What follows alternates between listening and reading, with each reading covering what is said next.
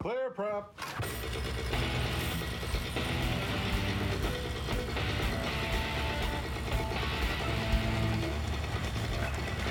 Hey, hello everyone, Sean Simons, P P G Grandpa. Welcome to episode forty-six with J T Wardle. He's been flying for, wow, since the seventies and has really interesting stories to tell, including some crash videos. So if you want to listen to this, it's going to be amazing, but you can also go to clear prop t v dot com and actually watch it so you can see what we're showing on the screen. Anyways, have a wonderful day, and thank you for listening to Clear Prop T V Paramotor Podcast.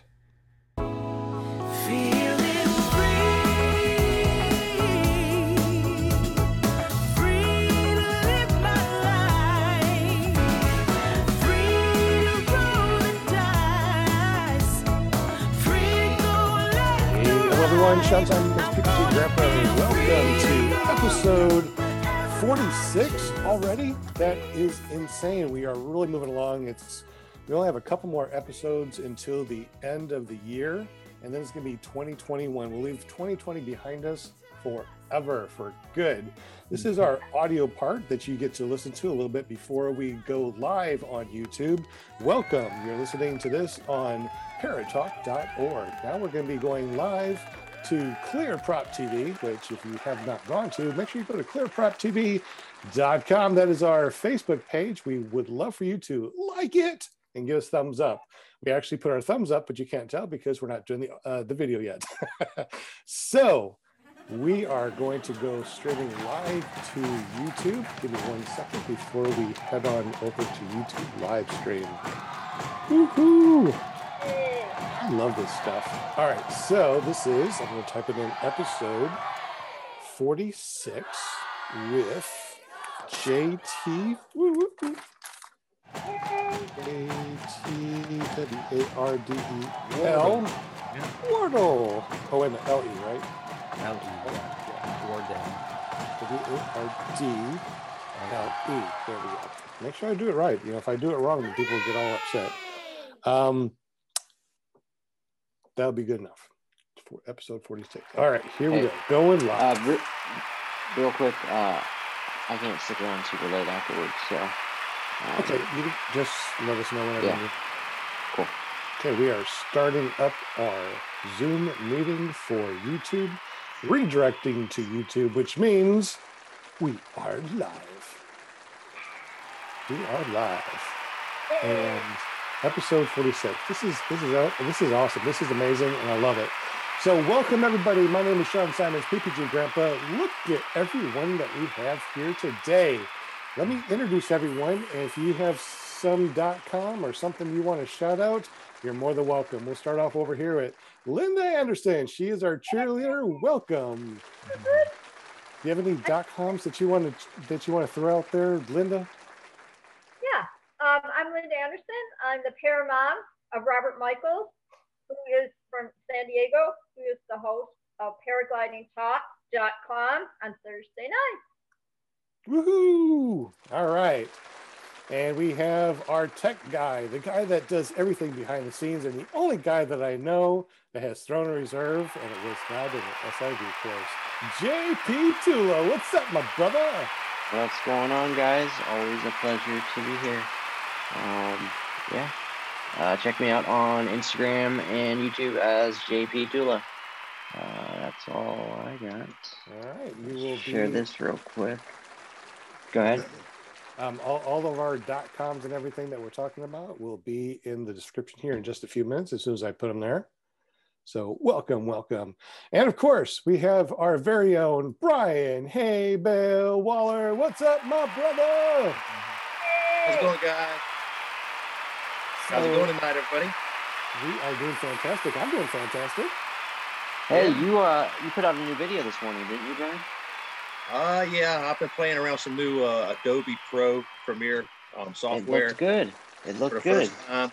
And uh, so hopefully the quality of my videos will get a little bit better, not just cut and paste clips. So we'll okay. see. Yeah, yeah. Well, if anybody in the chat gets a chance, going over to Uh, Brian Waller, ch- his channel on YouTube, and uh, check it out. I I was very amused with it. So yeah, we we had a good time down at Swanee. I ended up putting out a yeah. bunch of different videos from it, and then I went to Aviator and I had a good time there. So there's there's more videos coming. Y'all can look me up on uh, YouTube, Brian Waller, or Facebook, Instagram, uh, Brian Waller thirty-one. Uh, so check it out for sure. Woo-hoo. All right, we've got Never Trust the Skinny Chef Shane, who is currently on mute. So if you unmute yourself, say hi. Hello. Hey, Skinny Shane, what's up, my brother? Now, he, he is the guy that makes this a funny show. He is our resident comedian guy. What's up, comedian guy? I have a new title for myself. Oh, Uh-oh. my goodness. What's okay? We are listening carefully. This is live, guys. What's your new J P? J P's the only guy in the on the on the show that's thrown laundry, um, thrown a reserve during flight. I'm the only guy that didn't throw uh, laundry or a reserve during S I V and ended up in the water. What? What? So very true. Saturday, I ended up in the water. No Did you not make it back? Thrown. I made it back. Oh, I, well, I hope he made it back. He's on the show. No, I mean, did, you, did you run out he's of currently, altitude? He's currently floating with his cell phone right now on yep. Zoom. Yes. Yeah, yeah, that's who it yes. is. So what happened was I took a bad launch. My wing, um, I was flying Andrew's wing, a uh, big thirty-five meter gigantic wing. Holy, thirty-five meters? That's a tandem Dude, wing. That's a tandem wing, yeah. It it was, and it was a very spicy tandem wing. Ask me how I know, because my very first flight, Andrew's like, something's not right with your wing.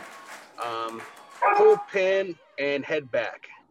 So I pulled the pin and thought that this wing was so big that I could pull some brake, and well, I pulled brake, and it did a one eighty before I even knew what happened. He's like, whoa, whoa, whoa. I'm like, yeah, okay. So what had happened was on we can barely see uh we we we can barely I know. See. Okay. I'm I'm driving. Oh, um, oh okay. Ah, there we go. Here we go. So what happened was Andrew took off in the boat. Um I waited for the line to get tight, and I inflated my wing, and it shot to the left over the water. I corrected it. He didn't think I could correct it. Killed the motor, and in the lake I go. Wow. Oh. And it's huh. about sixty-seven degrees. Oh, you got your your cold bath, and that that's good. Yeah, I came up, and Leah and uh, another guy was getting ready to jump in the water, thinking that I was having trouble swimming. Really, I was just gasping for air because it was so cold. I was, I was in shock of how cold it was. They're like, you never even seen the water coming. I was like, no, I was looking at my wing correcting it. And they're like, you saved it. But uh, Andrew, I guess when he killed the motor or backed off the motor um, to try to get going again, the, the boat cavitated, if you will. And he was just like, yeah, I'm not going to be able to save it. So, yeah, I went in the water. Yeah. And uh, it was very cold. Any gators? So funny, funny story, funny I mean, story. It's, it's not Florida, man. Yeah. I'm not, I'm at all not scared of alligators. I'm in a huge lake that has tons of them. But what had happened was the rope went underneath me, and I'm doggy paddling. And uh, the rope went underneath me and hit me in the stomach, and I thought it was an alligator at first. Oh, no. And I was like, oh, here we go. I'm going to get attacked by an alligator. That would be a normal But it was reaction. Just a rope, and it was all good. That's oh my God. Cool. But I survived, as J P was hoping that I didn't. Ha, ha, ha. ha, ha. Oh, my goodness. That that, that was the um, best introduction to Shane. I, no, we're still here. So that was like the best uh, introduction I think I've ever heard from Shane. Um, we appreciate you. And now... Um, to our guest. This is our guest, J T Wardle. He is our guest today. He's going to be talking about a lot of stuff. Woohoo! In the house party. And uh, welcome to the show, my friend. Uh, we we talked for about an hour before the show, and um, uh, wow, you have an amazing life, and you're going to be talking a lot about uh, flying and stuff. Um, so real quick, if you would, not real quick, as long as you want to, talk about yourself, tell us about your background, who you are. And um, while you're doing that, I'm going to post the links. Oh, very nice. Everywhere that I can. Thank Welcome, you. J T. Thank you. I'm excited to uh, be here. Thanks for Linda for uh, uh, reaching out to me and saying, hey, I've seen some of your stuff. Well, why don't you come on our podcast? And, right. And That's so, right. I was, yeah, like, uh, I was like following you. I'm like, I'm going to get this guy on the show. I, I'm just going to, yep. So I, I just kept kind of sending little messages. Hey, how's it going? You know. Well, like, thank yeah. you. Yeah. We we love making the uh, videos. I uh, create the yeah. uh, YouTube channel and uh, got my Facebook stuff and all of that. I'm just kind of a a slow uh, social media guy, so I'm I'm uh, learning how to do things there. But uh, yeah, click on the J T Wardle. I'll talk about. Uh, some of the videos that I've created. And um, yeah, if only uh, Shane had some video, that would be nice of that, uh, the water right. going in.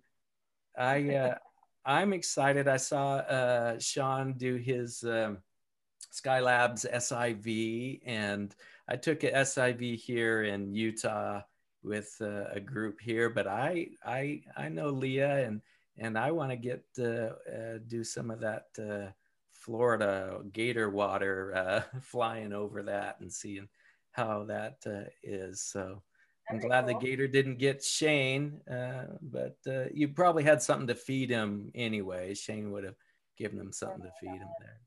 So oh, yeah, yeah, we'll talk about YouTube channel. I'm glad to be on here. Um, uh, I love flying. I've been flying my whole life. If anybody asks me, you know, when did you fly? I've come and gone uh, through different kinds of flying. As a little kid, I, I got uh, it in my blood system flying, uh, you know, the private plane, the winged planes. My father actually was a World War Two Navy pilot. He uh, taught the boys how to fly airplanes. So he was an instructor.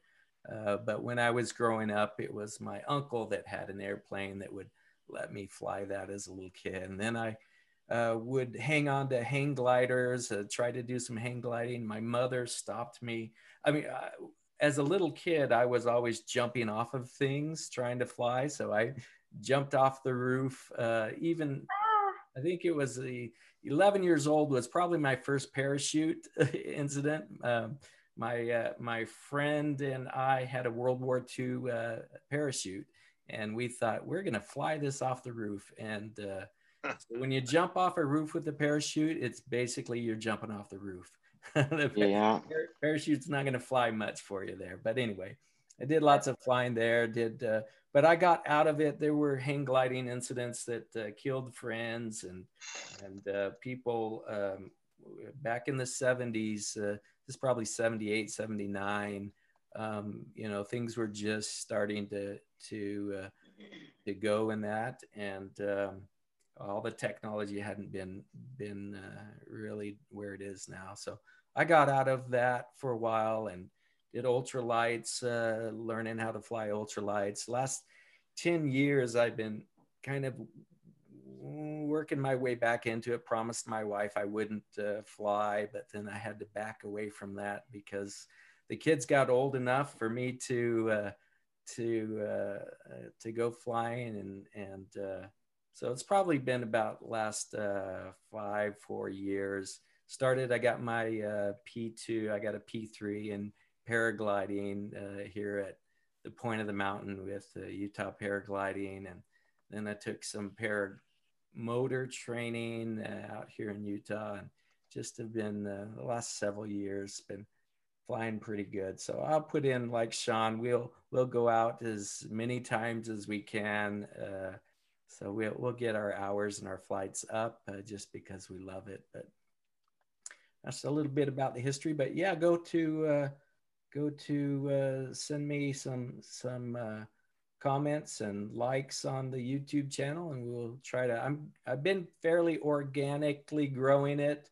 Haven't really pushed to, to try to get people to do it. So the quality is going to improve, and we're where we just, uh, and I talked about this with Sean too, is um, I've been making media my whole life too, as a little kid with the films and stuff. So my background is I got a, a bachelor's degree in media production and film production. Then I got a master's degree in, in film production. I wanted to be a teacher, uh, but you know, when you have to come pay the bills, I've been, I got a job at the University of Utah, and I've been in I T uh, for the last twenty-six years, a product manager. Uh, but um, uh, that's that's a little bit of bio. I a little bit babbled a little bit long there. Somebody else take over. Oh, you're fine. this, cool. This show's got your name on it, man. That's what we're here for. You are the man of the hour or two. That's yeah. right. Thank you. I, I love watching uh, what you guys are doing. I think it's fun. We we uh, we do that as flyers. We like watching other flyers too. This is my favorite thing to do on any given night, man. I I uh, I'm what you call a para junkie. So every day of the week, I'm I'm looking to either fly or talk about flying. You know, and that's why. Uh, You know, met met Linda on Thursday nights on uh, Robert's show. No, don't shut up. Uh, hey. What? So paragliding talk dot com. Yeah. Um, and then you've got the our paramotor our uh, Paramotor Nation guys that uh, change their night every other week. I think it's on Wednesdays or Sundays now. Or um, yeah. But I'll yeah. I've never met, uh, let's see, Dave Wolf. Uh, I flew with David. Uh, um, Trike Flyer. Trike yeah, Flyer. Uh, Trike yeah. Flyer. Yeah. Come on. Dave, Dave Wolf. Ruff, is yeah, it? Dave, Dave Ruff. we, we flew at the Black Hawk uh, fly in once. I love going to fly in, so I'd be glad to talk about fly in. Oh, yeah. But I travel around mm -hmm. a lot to fly. I just like to get, but it's mainly been the West Coast environment.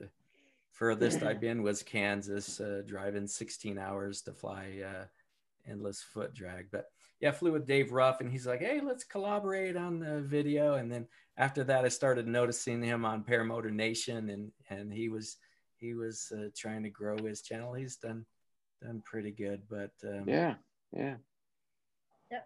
So anyway, yeah, we love flying. Now in Utah, you have a, a lot of opportunities to fly. You know, yeah. free flight and powered paragliding. Though, I know you do both, right? Um, yeah. What which do you prefer? So yeah, it's like children. Which one? Which Trick question. Which children do, do you like? Kind of thing. I love yeah. flying. Okay. Well, I, I've I've never done free flight myself, so the they're they're amazing, both of them. There's there's uh, there's pros and cons. When you hook into your harness, you got to figure out how to fly the paraglider, a uh, little bit different than, especially if you're out there thermally and looking for lift uh, naturally from from uh, the the mountains coming up that hill or or paramotor. Um, yeah, I would say it's it's a fifty fifty love. I I spend probably, I think my our paramotor has edged it out. I probably am like a fifty-two percent of my time is on paramotor and forty-eight percent is on uh, free flying. It's just that I've got these big mountains uh, right behind me. I can go up the hill in thirty minutes and and uh, mm-hmm. and jump off. But right now in the snow, they uh, they block off the road, so you actually have to hike up, uh, which is a little bit. You you've got to be really motivated to get out in the cold and and hike up uh, that hill. But I still do it. Get out there and fly. Now you've been flying oh, since yeah. the seventies, you said, right? Yeah, yeah, that's uh, I forgot. Dang, man! Back in the seventies, and my my attention span is so short that I have to. And that's the other thing is I really do fly like I'm new every time because I make newbie mistakes all the time, and I'm trying to go over my my list. And I think it's a good view to. It doesn't matter how many years you've been flying; it's really uh, new every single time. You got to fly the wind that you get. You got to fly the equipment that you're on, the conditions. So I try to, but I try to forget everything, and it comes naturally. Uh, yeah, you've flown ultralights, you've flown uh, hang gliders, P G, P P G. Yeah. You, like you said earlier, you even were able to fly some uh, G A with your friends, you know, in the in the co-pilot. So um, do you do any more hang gliding, or is that just something in the past? No, I've stayed away. The hang gliding was way back in the seventies. Uh, I probably, you will see me do it in my video coming up. Uh, Point of the Mountain has got, so part of the Utah Hang Gliding Paragliding Association. So um, I definitely would not uh, jump on a hang glider without taking some more training. It's been so, so long. Um, but I love flying, uh, you know, the different types of ways to get up. So you'll see some of my videos. I will jump on an ultralight, uh, meaning a kit plane, and, and fly a, a kit plane or a, or, or a weight shift. Um, those, are, those are coming up right now, but mainly uh, paragliding and paramotor right now. What other ultralights have you flown in the past? Oh, the uh, homemade ultralights. Yeah, recently uh, nothing. Uh, you know, when I go out to Arizona Flying Circus, everybody will have their, uh, And, and it is a draw, and it may be, and I may switch in a few months. You may see me on a, uh, a, a Revo or a Revo, or you may see me on a, a Quicksilver, you know, homemade kind of thing.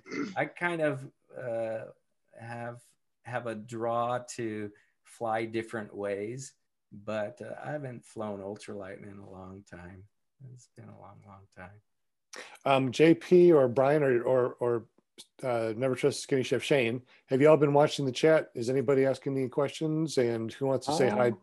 Who, who's we'll in do the a chat? Quick, quick shout out to uh, Bill H, um, Dwayne Crow, uh, Yordanks, Yordankes Garcia, Yordankes, uh, Yordankes, yeah, Ben from, Ben from uh, Paramotor uh, uh, N C, North Carolina.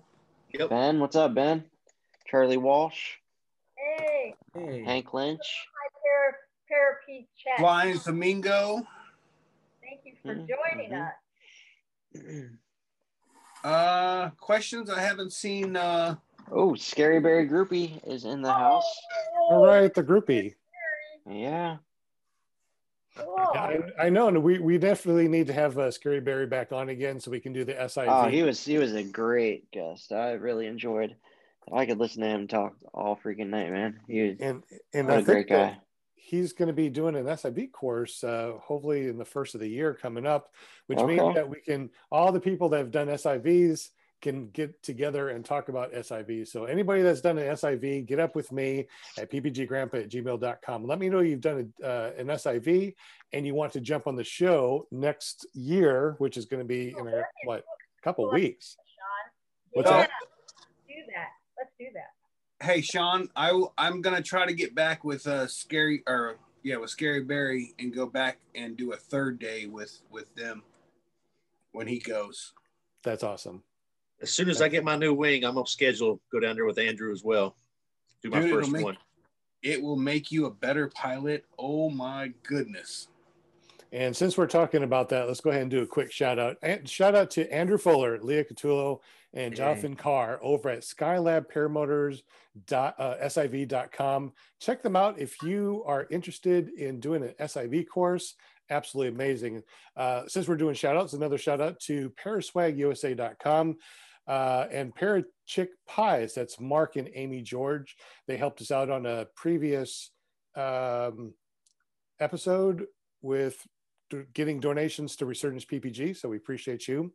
And also to Brooke Sheffield from smoky meds dot com. When I was getting all sick and stuff, he sent me some of his uh, his his products. Snake oil. Yeah. Yeah, and it really helped P P G. Me out. I'm very, very happy. Uh, shout out to Britton Shaw that's helping me get my P P G three. Uh, Vortex Aero for sending me a new muffler, and also to Vitarazzi because they make the best motors I think that I have, have ever flown. Well, since I've only flown that, okay. Mm-hmm. Their My nineteen uh, uh, muffler didn't work out very well. I think it's still in a warranty. We're still looking at that, but good for that. Hey, check this out. We were also doing, let me make sure I got this up here right. we are also letting people, if you are, if you have a commercial, if you have a twenty second commercial and you are doing something for P P G, then what we're doing is we're letting you do your twenty second commercial here on the podcast. So this is Paralife P P G. He's donated some shirts and we spun the wheel. So if you're interested in, in donating some shirts and putting up a little uh, um, twenty second commercial, we're going to show that here. So here's our twenty second commercial. There he is. Hey there, this is Mark McElroy with Paralife P P G.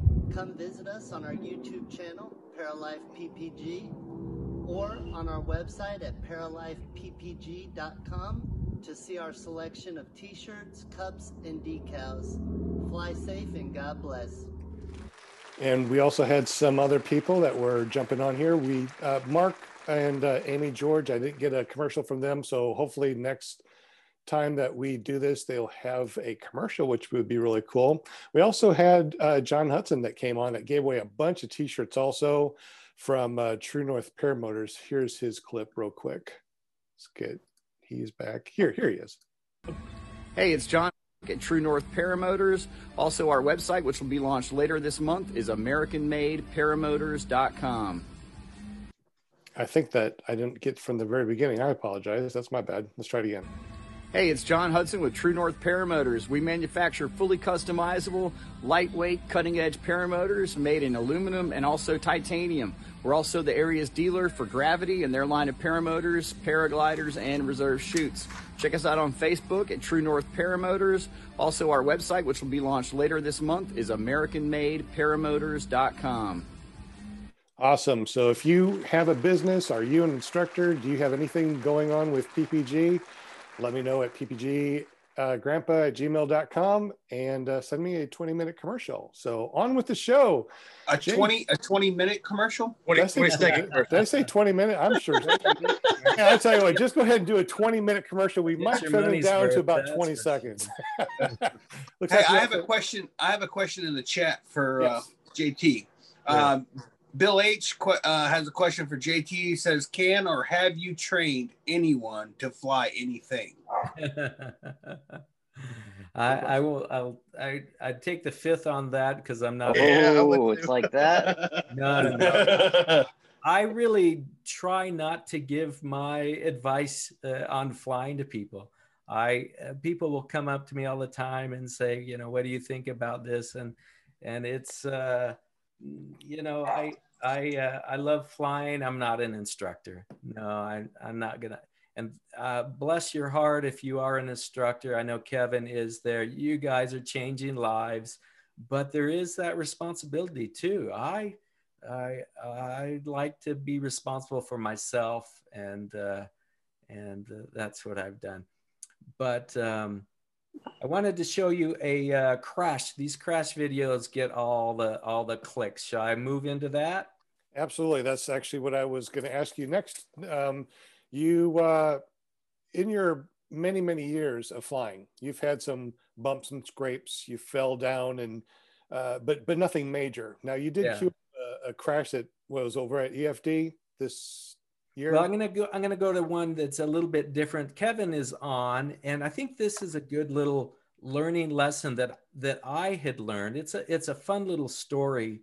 Um, so I go to lots of different fly-ins, and fly-ins are great for uh, getting crash footage kind of thing. This was a local little, just kind of a, you know, a few guys uh, making their own fly-in. It was at a private airport called uh, Cedar Valley Airport, which is a powered parachute uh, uh, guys. Um, the manager of the airport uh, teaches powered parachute, which is, you know, kind of like a sister to our powered paramotor kind of thing. And so I had uh, set up my wing, and because uh, generally that's the flow of it, is I'll get my wing set up, then I'll go grab my paramotor. It's warmed up a little bit, and then I walk over and I, I hook in. By the time I had placed out my wing out, uh, the manager uh, came and put some caution tape down, and he put it right next to my wing. actually did he put it in, he put it uh, right, um, right in front of my wing. And, uh, and so because I'd had my risers really close to my wing, I thought, well, I'm just going to go hook in and fly over the top of this tape. And you will see that the wing tip itself snags on the tape. So it was a nice lesson. And the video is horrible because it was a friend of mine had his little cell phone on, and, and I said, yeah, give me that footage and I'll show. But it's really interesting that it, it, it can be anything that is kind of in your proximity. If you're looking around, you want to think of trees or poles or even things on the ground that are proximate to it. Let me see, I've got this going. Why would he put that tape down next to your wing? He was separating that if you are a pilot, you're on the, the where the machines are, you're landing, you're taking off on this side. So it was for the audience or the oh. guest coming. He didn't want them to cross this yellow tape line. If you're just with your family and okay. watch, you're gonna stay on this side of that tape. Um, and I learned a lesson too that I, uh, it surprised me that this thing, and so, yeah, I broke, I had just bought this wood prop, oh. and this was my second flight on this wood prop. I thought, yeah, wood prop, I'll use this in case I crash, and that way it's less expensive than my carbon at a fly-in. And there's lots of rocks that get kicked up on this airport, and it was dinging up my carbon prop, so I went to wood prop, and you can look at, uh, you can look at what happened there. It's crazy. Uh, so let's see, share screen. Let's see, I got to click that button. It's good. Share screen. And I sit share. So this is me talking about it. And I will go ahead and push play for a second or so and talk about it. Your hair looks good. That's that wing. Uh. The footage I've got of the prop break is from uh, Carlos, and he sent that to me on the phone. So, so there's the tape there. And pretty low resolution, but that goes along with the... Uh, huh. Your, Are you able to play it again? Take it back? Sure.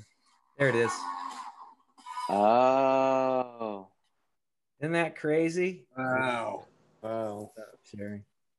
Who would, who would think that that... Uh, cheap little tape is gonna cost me three hundred bucks uh, in a new oh one. No, so yeah, it snagged. I don't know if you could see it very well. That's uh, a kind of a, a, a grainy thing, but just um uh, just that dragging motion of that wing across the tape snagged that tape. I had throttled up, and uh, it loaded me up and took me down. Mm. Terrible. And that's that's close to this one. This one caught me. Uh, a lot of my actually crashes are just kind of uh, stumbles where you're, you lose your feet and you trip, kind of thing.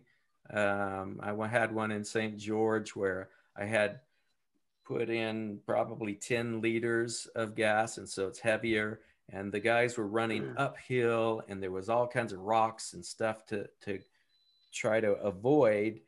I took a big hit on that one, but I'm going to show you the E F. I think folks have seen this one. This was on my, this was uh, Endless Foot Drag. And um, you may have seen this one. It's got pretty good clicks. There's my second angle. So this is another, another problem that I hadn't seen before. And this was a hook on my uh, riser. The actually riser got hooked on the end of my line. That's what I think, or I mistakenly hooked in with a twist on that riser. And uh, let me share that and, and show you that one. This so one. While we're on the topic, I just want to bring it up. I use the same, you probably can hear it crinkling, the same plastic uh, caution tape as the windsock material. Yeah. And if you'll notice, it's not that tough to tear in a short section, but if you grab long sections, mm-hmm. it becomes ultra tensile, and as as you can see, it turns into a ribbon. That ribbon will basically cravat you and turn you right into the ground. I've seen free flight guys land into that ribbon, and it does the same thing as it grabs a harness or whatever. That stuff is ultra undesirable. Yeah. That, that it doesn't cool. ever appear like it would be. I just That's wanted to point that out while we were talking about it. Yeah, Kevin, that you just give, because you would think, because I pulled those apart. That's how you tear it, is you just say, okay, this is longer. And you're like, this is not very strong, but you don't think of it. Yeah, if you're pulling, and that thing would have been, you know, hundreds of feet long. Right. So it's not going to break easy, yeah, but it's pretty stretchy. Mind, yeah, in your mind, you think, oh, I'll just blow right through this. If it snags, it's it's yeah. just tape. But no, that's, that's tough uh, vinyl, isn't it? And for those of you that do not know, Kevin Can Fly from Kevin Can Fly dot com. He is also an instructor. So if you have any questions about flying, make sure you get up with him at Kevin Can Fly dot com. And I'm fashionably late. I apologize about that. What happens when your motor quits? You just fall out of the sky? Vertical, like really fast, or straight down. It's not the fall that's scary at all. It's, it's when you land, you just got to tuck and roll really, really good. That sounds really scary. You're up to two hundred fifteen subscribers, so I'm we're going, getting we're, up there. We're, we're hoping that a couple people from here will go to Kevin Can Fly dot com. And I that paid, actually, just so you guys know, I paid two hundred bucks to make myself look good, so that's only fifteen ah. people. Yeah. Okay, uh, J T, you were going to show your E F D yeah, mishap. Share this uh, another crash.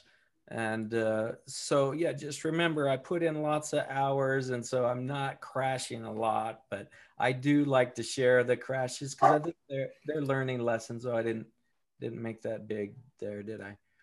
Uh, so this is Endless Foot Drag, and it's a reverse launch. Uh, uh, I use, as I was telling Sean, I grew up surfing, and, and you get big waves, you get your timing right, you get your body right, and you feel it. And, and so I use feel a lot. I do look left and look right and so forth. But if it feels like I've got uh, some tension on that side, I'm going to pull the trigger and go. And, and uh, that one came back to bite me on this one.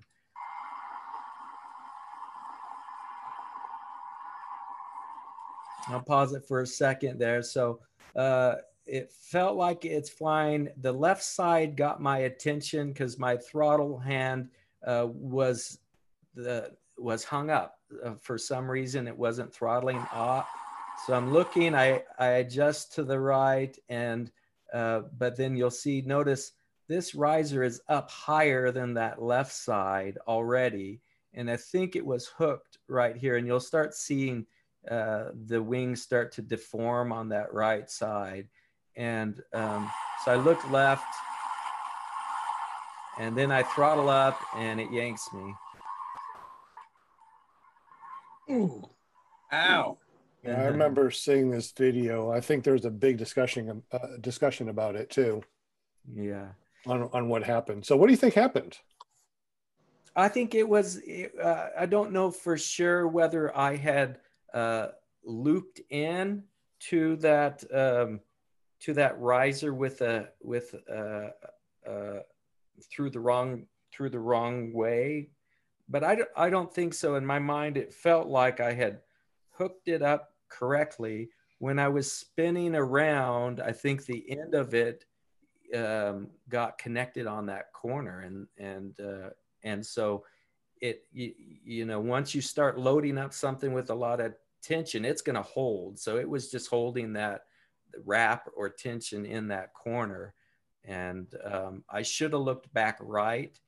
Uh, I looked right, but I was walking right thinking it was just the wind. I thought I was catching a, a, a cross wind launch, and maybe I wasn't running the right direction. So I tried to go to the right, but um, so yeah, I think it was a, it was a, a, a tension grab on that right side that pulled that right side higher when when I spun around.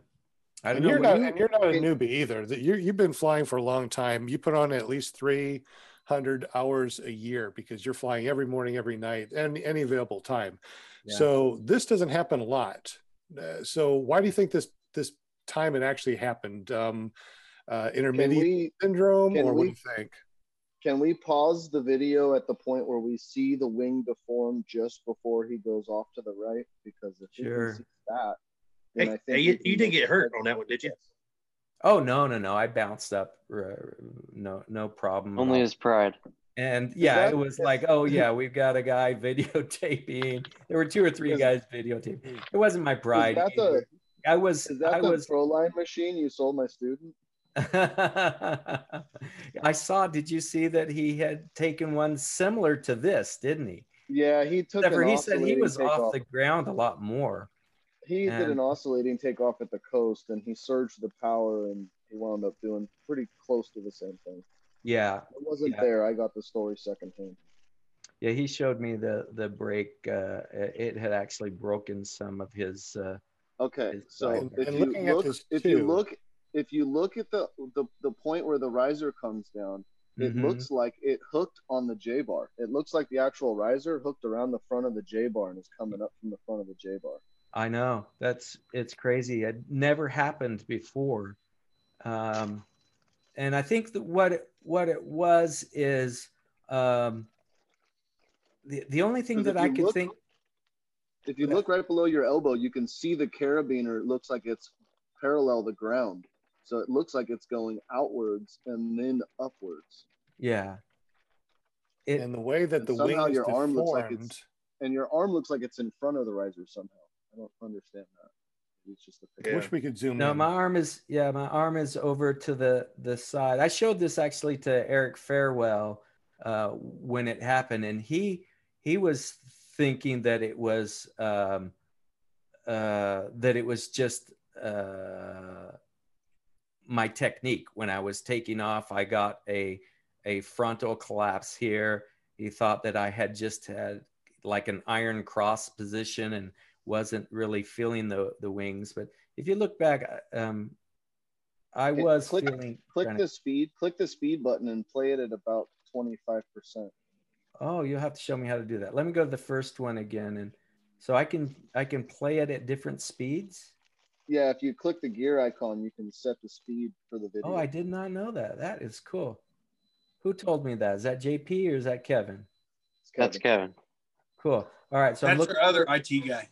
Yeah, I'm looking for a, a I, I don't see the settings. It's, it's right under the red H D. Go left two. There you go. Uh, right one. C C H D. Oh, I see settings there. Oh, okay. Very There's cool. a gear under it. Yeah. All right. Autoplay annotation, playback normal. And so we want it at twenty-five percent. Yeah. Okay. So that's at twenty-five percent. You guys are too smart. I'm just a, an old guy. This is the first angle. You'll look and see. I wonder if I can pause it.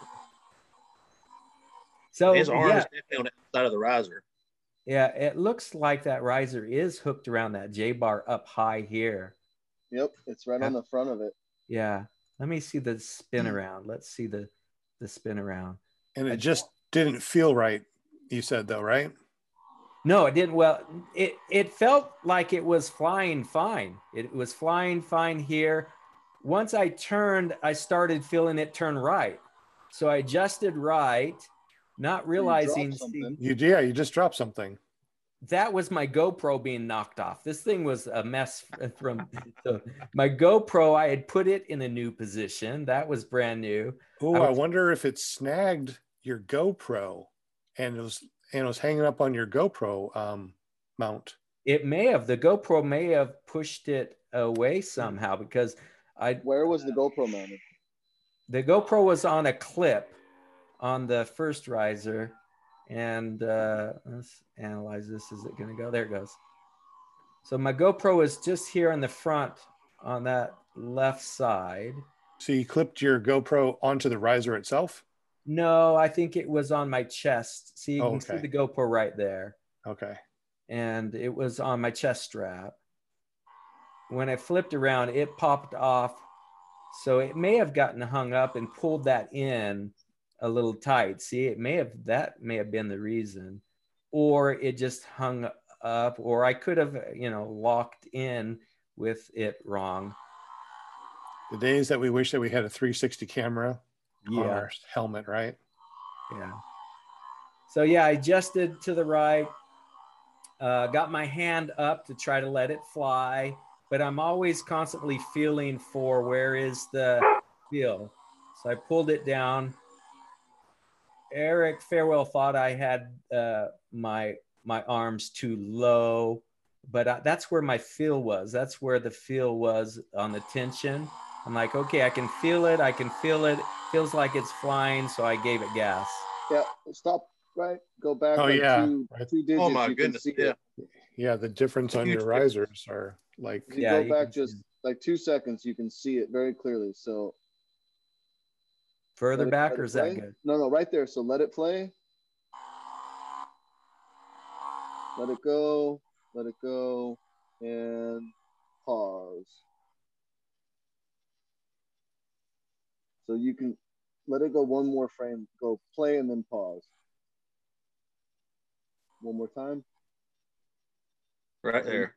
You can, you see, can see it, it right there. It goes right in front of your, your elbow pit and then goes up. So something on that right-hand side was hooking your riser. Yeah. And look, look at how low that right riser yeah. is. Yeah. It looks like there's twelve inches of difference in height there. Yeah. Yeah, there is. You can see that other riser is way high and this one's way low. And, but so, I didn't have the awareness uh, right at that time to, uh, and what I should have done is kept walking and taxied it out, kind of thing. But, uh, you know, you get seduced and you're like, I'm flying, you know, and uh, mm-hmm, mm-hmm. That, uh, a few more steps right here would have taken. Oh, right there. You can yeah, definitely yeah, see. Look at, yeah, look at that. That's. Yeah, I needed to look back huge to the right difference. Again and. And that was a learning lesson because it had never happened before. Never have I, you know, had that one riser. And so in my mind, what I'm calculating is, oh, it's just wind was coming from that side because it was starting to get a little bit gusty and um, or, or, or switchy in, in the wind kind of thing. And so, yeah, that knocked. So I was able to grab my screen and pinch and zoom in. And you can see the riser goes right to the front of the, the, the swing arm and then goes straight up. So it was hooked on your swing arm somehow. Yeah. All right. I'm, good eye, Kevin. I'm bored of, of showing the. You guys can go Wait, pull up mine. You, you can, I, you I can watch mine if you want. We got more crash videos. There's a hay bale video out there somewhere. Uh, I heard oh, of that one. I heard yeah, of that one. I've got, I've got one out there. I, yeah. I post them too. I'm not afraid to show that, you know, every now and then I stuff my face on the ground. Yeah, no, I, I, I, uh, I think it's all good learning lessons. You gotta, you gotta show folks uh, the good, the so, bad, and the ugly, huh?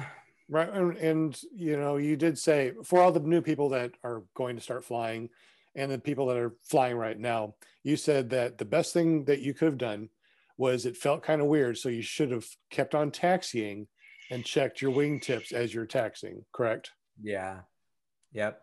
And, and make a make another little uh, check note checklist of uh, I I don't I don't have this uh, ready to go yet. You know what I mean?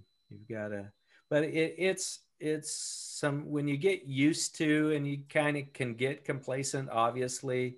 When you feel confident, I know how to do this, and and that really can kind of smack you a little bit is is you you say I've got this, and uh, you haven't, you know, you haven't you haven't you, you need to learn some lessons. Sometimes life's gonna gonna teach you a lesson. Well, I have a I have a particular phrase I like to use for that, and I call it danger commitment. Because you have to just commit to the danger at some point, or you'll never fly, or you'll never jump, or you'll, you know, whatever the skill, whether it's grinding a, a rail on a skateboard or, or taking flight on a paramotor, you have to hit that point of commitment. And I, I call it danger commitment, because if you don't commit one hundred percent, which I mean, you did in that takeoff, and it reflected that if the wing had been straight, you'd have been smiling and having a golden day. It was that one in one hundred thousand time. When the wing gets hooked up, something funky, and you wind up taking the digger. And it wasn't because you didn't go full commit. And that's kind of the point that I was making out of this. Some guys will crash in that scenario because they will get on the throttle, then get off the throttle. They'll start oscillating. They'll get so far out of control that by the time they actually commit, it's way too far gone. So that that danger commitment point is a, is a, a real thing to contest with for some of us, because some of us fight it real hard and some of us blindly run into it and think about the consequences after the fact. So I always say being a good pilot is making good decisions, whether you can do barrel rolls or whether you can foot drag. If you're making solid decisions, then you're being a good pilot. Yeah. Very good. Well, let's see. So let me show you some, let me show you some beautiful uh, Utah flying. So we want to, oh, I got to get off of that. Uh, is there anything, is there anything beautiful in Utah? Just kidding. That place is awesome. And J T, um, when you when you share, uh, make sure you uncheck that box that um, allows the sound. That way you can narrate instead of hearing the sound in the background. Okay. Um, let me let me set this preview up. So this is flying under the Corona Arch. Um, and again, no, I love Utah. I call it flying paradise, but I love flying everywhere. So California, I, I'm going to have to come up to Oregon. I've been to Northern California, but I haven't gone up to Oregon or Washington, but uh, you just have to look at any of the, the flying videos that uh, Kevin's got or, or other folks have, and you just go, oh, I want to fly there. So even Alabama uh, or, so, or Arkansas. No, that's, that's how I'll I feel about where you live. I see your videos in Utah, and I, I've got to go visit J T. So I'll go ahead and extend the invitation now to anybody who's listening and wants to come and join. Yay. Cinco de Mayo is going to be Cinco de Flyo on the Oregon coast. We're having a fly-in. So anyone nice. that wants to come is welcome. What and part of the Oregon it, coast? Uh, Central Oregon, like right, well, kind of northern part. It's it's going to be at a, a, a place uh, called Sand Lake. It's a, it's a flying site that's just south of a few of our free flight sites. So if you brought your free flight gear and your motor gear, depending on conditions, you could possibly be able to do both in the same day. Wow. Hey, well, he's getting us in there early. I'm going to put that on the calendar. Cinco de Flyo in Oregon. That sounds like a, a great place to fly. And if you ever want to come out, if you ever want to come out anytime in between, just for the sake of having a good time, I've got a location inland and I've got a location on the coast. So we pretty much can have fun at whatever kind of dynamic of flying you want. Wait, that's you need to post a video on your Kevin, Kevin Can Fly and let us know where all these places are. Oh yeah. no, they're, they're, they're, they're, they're private and secret and you can only come Hidden, hidden, glad, invite only. Glad you right. shared it here privately. All right. Yeah, yeah. We'll now keep we, it between us here. All right. Definitely. We all know Doesn't that go anywhere else other than this. It flyers, the community out there is just uh, uh, unlike any other. Kind what of, a what a yeah! You just said it right there. The community. Well, I know I know that you've spent time with a lot of my friends, J T. I know that you've yeah. flown with Harrison and Heather at Point of the Mountain.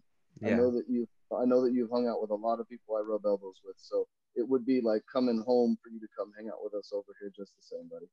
Cool. Yeah, that, that's the way it is uh, uh, for me. Any of you guys coming through Utah, let me know when you're here, and and I will fly with you because uh, I I love getting out, and uh, you know, flyers are family. We got a, one big giant family out there, and it just keeps growing, and and uh, go enjoy everything. Hey guys, I have a question from the chat from uh, Scary Berry's groupie. She wants to know from J T. Um, ever flown Torrey Pines, and if he has, why isn't the location ever depicted as uh, being flown under power? I never have flown, flown uh, Torrey Pines, so okay. um, yeah, they there it it is high uh, uh, expensive real estate over that way. They're gonna they're gonna manage that property, and uh, so. And and we find that way in a lot of, I'm not going to, you know, I love paragliders, uh, the community. So, I will get a lot of, for, whenever I show some paramotor videos, it seems like there are some paragliders that are only paraglider exclusive. They don't want anything that has, you know, any noise on it, and, and they don't want our, our paramotoring. Um, but I'm one of those guys that, that uh, Uh, I like flying paragliding and paramotor, and so I, I'm not going to have to choose a team. Um, I, I'm going to fly with anything. Yeah. I do have the technical answer for Torrey Pines though. So the technical answer for Torrey Pines is it sits right inside the San Diego class Charlie airspace. And there is a cutout, specific cutout for Torrey Pines glider port that is for the paragliders. The beach is Black's Beach. It's a nudes beach, but California has an ordinance. You're not allowed to fly off the beach. So you cannot motor on the beach. There's no private land to take off of nearby. It's a golf course to the north and a city to the south. And there's a cutout for free flight. So that's the specific answer to why no motoring at Torrey Pines. Robert flies Torrey and um, he uh, flies Blossom too. So he loves them both. You know, you see his videos. El Those Cap. Out there. How far away from Point of the Mountain yeah. do you live, J T? Yeah. I'm um, forty-five minutes away, but that's with traffic. So uh, I am, I'm trying to think in miles. I am, uh, it's about twenty miles away, not far. It's just the rush hour traffic. So I've got mountains right behind me that I'll fly, the V and Francis Peak, but um, yeah, I love going down to Paramo, uh, Point of the Mountain, north side, south side. I'm, I'll be up there probably this uh, this coming week sometime. We've got a snowstorm coming right now, so it's keeping us off uh, the hill. But it's we cold here in Arizona, J T. Have, have you not, have you flown through Sedona yet? Done any flying there? No, just oh, on the uh, just on the Flying Circus uh, there with Motown. Yeah, you got to try that though. Oh, I love Arizona weather. Yeah, definitely. Yeah, I mean, it's the the Red Rocks flying. You know, I've seen seen a bunch of guys fly out there. You know, flying around there this year. It's pretty cool. So. Yeah, and we love watching the Robert Michaels videos of uh, you know, we've seen him flying Torrey and uh, flying the El Cap, and uh, that that's fun. Loving watching those videos too. Oh yeah, absolutely. Like I said, I'll be excited when Robert gets, uh, you know, gets that motor. So, you know, he likes paragliding, but now he wants to try that, the paramoting. So we'll see. Pretty exciting. All right. So this is uh, Moab. I'll just show you and then I'll stop talking for a while. Let you guys, yeah. This is uh, flying the Corona Arch. Obviously the gauntlet is thrown by Tucker Gott uh, flying under the Corona Arch and you go, ah, fly like Tucker kind of thing. And yeah. Uh, I didn't notice if I had, uh, can you guys hear me talk over or is the audio? I'll just let it play. Nobody is there.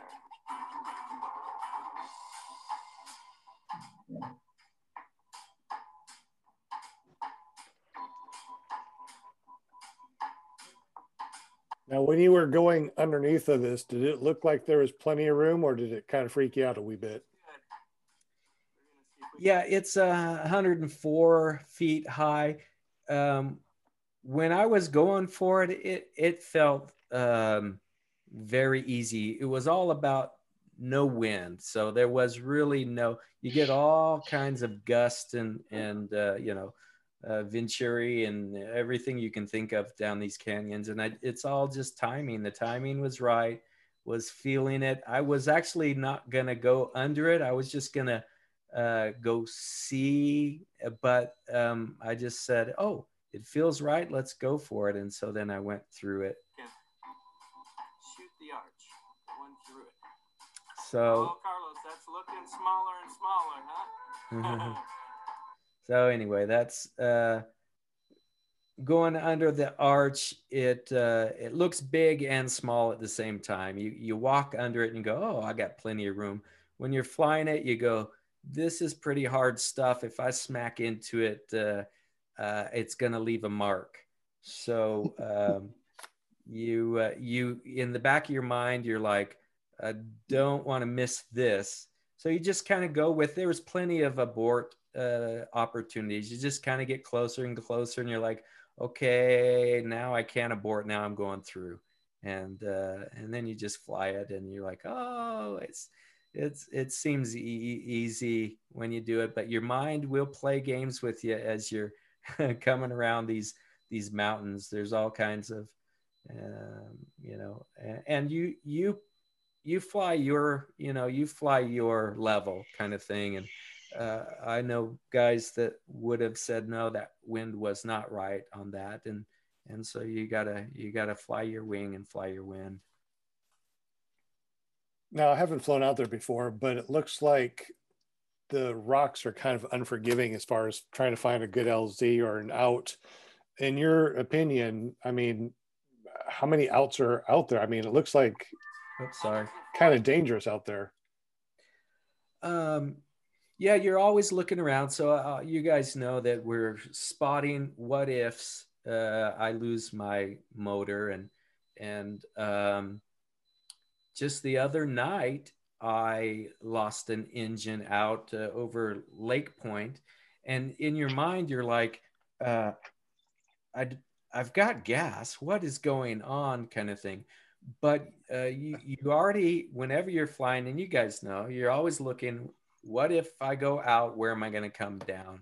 There's plenty of those opportunities, um, and, and I like to fly uh, above the treetops. I will get up high and spot out areas before I get down low and, and go shooting and dragging and, and do things down there. Um, so there's plenty of, there's plenty of, uh, it all depends on the location. In this, in this environment, um, it would, it, it would be a hard engine out because there's not a lot of flat, you know, landing. There's these molten rocks and changing, and so you've got to figure out how to spot land your your uh, your engine outs, kind of thing, and and you're looking for spots that are, you know, twenty yards by twenty yards kind of thing. Um, so no, yeah, you're in deep. If you're trying to go under the Corona Arch, it is uh, up a canyon, and it's got cliffs on both sides, and up on top there's kind of bubbly mountain top. It it's really no good, no good landing, but you can, you can spot land if you're engine out. Um, uh, but if you are, if you're looking for a flat place, it's, uh, it's, it's kind of, you're going to, you're going to be five minutes away from that. How many, how many states have you flown in, and what is the best area to fly in that you've flown so far that you think? Um, The uh, I don't have any favorite again. So the you know the last place I'm flying, I love flying Jackson Hole. That was amazing. I flew the both types of flying, the paragliding and the par, uh, paramotor. Um, love flying Moab. I think Moab is way up there on my list because of it's such a kind of a just a, an interesting location that has got. You're flying in a different world, kind of thing there. Right. Uh, J T, there's yeah. a there's a question in the chat from uh, Eric uh, Lear. He wanted to know, fly Mo Moab. What? How do you call it? What do you say? Moab. Moab? Is there a lot of rotor uh, from the formations? Yeah, yeah, there is, and it comes up really easily. So it only takes a little bit of wind to get a uh, rotor coming off of these rocks. And We we have, um, last time we went out there, there's a beautiful little campsite in B L M land area, and there's more, uh, more flat area there. But even there, um, you'll get up in the air and you'll feel rotor uh, from all of the surroundings. So it doesn't take much, doesn't take much wind before you're getting bumped. And um, so What what about being in the valley? I mean, where you're at there, going underneath the arch there, mm-hmm. is there, I mean, if you stay below the, the, the top there, is there any rotor inside of there or? Yeah, if you look at the, the environment, you just in my, my screen behind me kind of thing, right. uh, rotors everywhere, even even in the calm wind kind of thing. If I get close to the cliff or if I get up on the top, you're gonna get some bumps. And so you you do, and I think that's what you get with the paragliding is you are gonna get a bump tolerance. You kind of get used to being bounced around a bit, uh, uh, searching for thermals and, and that kind of thing. So, um, you will get dead calm times here in Moab too, where there is no wind. And that's what I probably hit. I probably hit a, a, a period to go through that arch when there was no wind. And so I didn't feel, or, uh, it felt very comfortable for me to, to go and test. Although up on the top of these cliffs, you can look over my bald head. It's just like, just like my bald head in Moab. The wind kind of comes up and rotors on around here. Up on these little hills, there's, it's not flat. It is, it is a whole bunch of chrome domes up there, these molten rocks. And uh, so, yeah, there, there's rotor. Have you taken any wingtip collapses or anything like that? And do you fly with the reserve? Yeah, I, I fly with the reserve, and um, you'd take more wingtip collapses on your paraglider. And I think that's just because the conditions that you're in. My paramotor, I've only had a couple little teeny minor wingtip collapses on my paramotor, and they pop out before you can even uh, think about doing anything. So, uh, and that most of those have been catching somebody's wake. You know what I mean? Somebody will cut right in front of you, and all of a sudden you're you're you're getting bounced around by there. And uh, sometimes you, you know, some guys are. are more into the motocross kind of environment, and they they forget that they're spitting a lot of wake off of their uh, off their wings. So yeah, I've taken the little collapses here and there, but nothing. Um, well, my paraglider is where you start thinking you're going to die, and um, and you get angry at the wind, and and uh, and. Um, That's just the, the nature of it until, uh, you know, if it's not not safe, you got to come down quick. And that's why we take those S I Vs on on how to get down and take care of those wing collapses. So, and that's, yeah. It's hard, it's hard to remind yourself to stay calm when you're at ten or twelve thousand feet getting banged around like that. There's no calling quits and just going for the ground. Yeah. It's it's interesting. Well, and I think you guys had somebody on uh, on your podcast was talking about what happens is once the adrenaline kicks in, you kind of get tunnel vision, and peripheral stuff go away, and you may think slower, you may react slower, and mm-hmm. if you haven't been able to be calm in those situations, um, I think it was maybe Brian that, that talked about it, or somebody that. Um, Uh, they weren't expecting to be reacting so slowly um, because it was, you, you get kind of stunned into this can't be happening to me, or what's going on to me. And it's, I think a lot of it is that adrenaline just kicks in, and uh, you're not, you don't become aware of, uh, you know, certain situations. So the more you get used to the bumps, the more you get used to thinking, here are my steps. If I get a collapse, I got to steer it first and clear it, and, and do all of your steps before you start uh, yanking on things. Absolutely. Um, so you said that you have some adventures also, like Iceland and stuff. Can you tell us a little yeah. bit about your adventures? Yeah, it was, uh, and we'll see if we can get uh, the whole uh, Iceland in or not with the COVID. So yeah, I was planning to go to uh, Iceland and Italy and do some foreign travels. That's still in the books. I love traveling, and uh, but because of the COVID, we're focused on the U S kind of, and so you'll probably see, you know, I've flown up into Idaho, I've flown in uh, Jackson Hole, Wyoming, I've flown in Arizona and California, Northern. Um, uh, and so, yeah, we like to get out, and we'll keep expanding that. Um, and figure out how to get to the that beautiful beach, uh, Florida weather, and, and fly that. Um, I still haven't flown the beach. I still haven't. But I, want either, man. I live an hour and a half from one. I still haven't flown one. No excuse. I live, I live um, five minutes from it. Do it all the time. Oh wait, yeah. Wrong conversation. My bad. And watch rocket launch flying. Be prepared to get sand everywhere. Yeah. Negative. Not fun. Negative. Well, I would I would say that's true, but it depends on your kiting control. If you have decent mm. kiting control, your wing and your gear will be all right. If you mm. have poor kiting control, your leading edge works like a shovel, and it fills yeah. your wing with sand so fast that you wish you could figure out how to get out of the wind and get it. You out. Need to fly with your butthole open. It, no, that that's not leaky butthole. We're, we're talking. We're talking. The wing will scoop fifteen pounds of sand into one wingtip. And when I mean wingtip, I'm talking five or eight how, panels. How would and, you do that anyway? I mean, how, I mean, I don't even understand how you could scoop that much sand up. By I mean, just putting the wing down and then letting it slide. It's the sliding motion across the sand. That, that's so, nothing, man. I know a guy that caught a fish with his wing. Ah! Oh, I think snap. I think he I think he netted it more than caught it, but.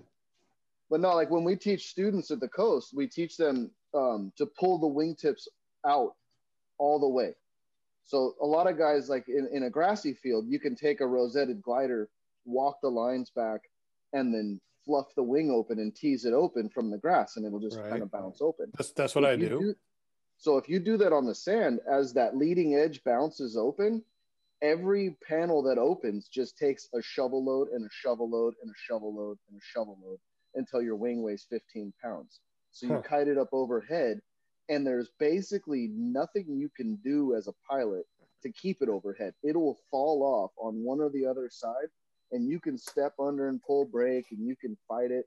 And then you realize real quick, I'm only losing a losing battle until I backfly my wing, flip it over, backfly it, shake all the sand that I can possibly get out of it, then flip it back over. Hopefully you have the kiting skills to do this so that way it doesn't touch the sand again. Do you and teach your students how to do the three sixty? Not initially. When they come back after they've done, you know, probably four or five months worth of kiting, I hold a kiting clinic every year for all my students at the coast. And then when when they want to start working on more advanced maneuvers, then I'm happy to work with them and show them how to do that stuff. But it's not something that I teach straight away. No, it's it's what I consider an advanced technique to backfly the wing on the ground and do helis on the ground, stuff like that. Gotcha. Hey, every t- real yes. quick, where's where'd Brian go? I don't know. Every time I go to this screen, somebody's going. Oh, there we are. Okay. okay. okay. All right. Ready to do a thumbnail, guys? I gotta head out here in a minute, but yeah, let's do this real quick. So, all right. Ready? Hey, fly a latte, Brian. Wait, wait, wait, wait, wait. Yeah. I got, I got the same one. I got I got the same thing on my back. Oh, I fly a latte. All right. Thumbnail. Cheese. Look at Never Trust a Skinny Chastain. I'm Perfect. posing. That's that's my high school picture right here. That's a pose. Peacocking. He's peacocking. Well, it's been good chatting with you, J P. If you have to run off. Uh, I do, I do. You understand. Um, I'm gonna shoot this thumbnail to you guys real quick and uh, head out. Uh, pleasure uh, formally meeting you, J T. Um, yeah. We'll have to catch a flight sometime. I'm not out west a whole lot, but if you're ever out east, um, we'll have to make it happen for sure. Hey yeah, man, Southwest to... has Southwest has COVID tickets cheap right now, buddy. Uh, that's, yeah, what I hear. Kevin, that's what I hear. Bring your girlfriend, Kevin, show her the countryside. Kevin, I'm trying to figure out where I gotta stay when I when I come out there to see you. I got a Kenmore box. It's right about your size. Sweet. Uh, Extra medium. I don't know if you guys have been paying attention to Portland at all lately, but we've got like tent cities that pop up on off-ramps. I'm sure we get you an Airbnb of those, no problem. They even have a, I don't know if you saw, but some of them have a garage even. You could get some valet parking when you show up. Oh, man. Wow. Wow. I've never, I've never done it. I've never done paragliding before, but I'm, I'm not opposed to not trying it, just so you know. You've done it over at the S I V clinic. That's, yeah. that's not the same thing. We're over water. There's no thermals.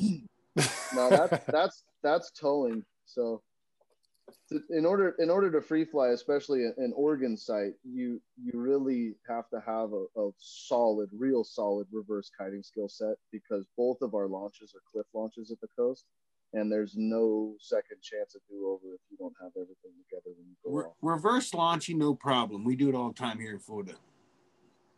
Well, if you got good reverse kiting skills, then you probably have no problem flying over the fly. That's keeping, the one keeping thermals and stuff, I know nothing about that. Oh no, when we fly at the coast, it's all soaring. There's no thermals at the coast. So the wind comes off the ocean laminar. We've got a, a five hundred foot cliff. And when I mean cliff, it's a vertical cliff. And when the wind hits it, it just runs straight up. So we've got anywhere between one thousand and seven thousand feet of vertical lift, depending on what the weather conditions are doing in the day. And that's how many, soaring. And how many people are usually soaring there at the same time?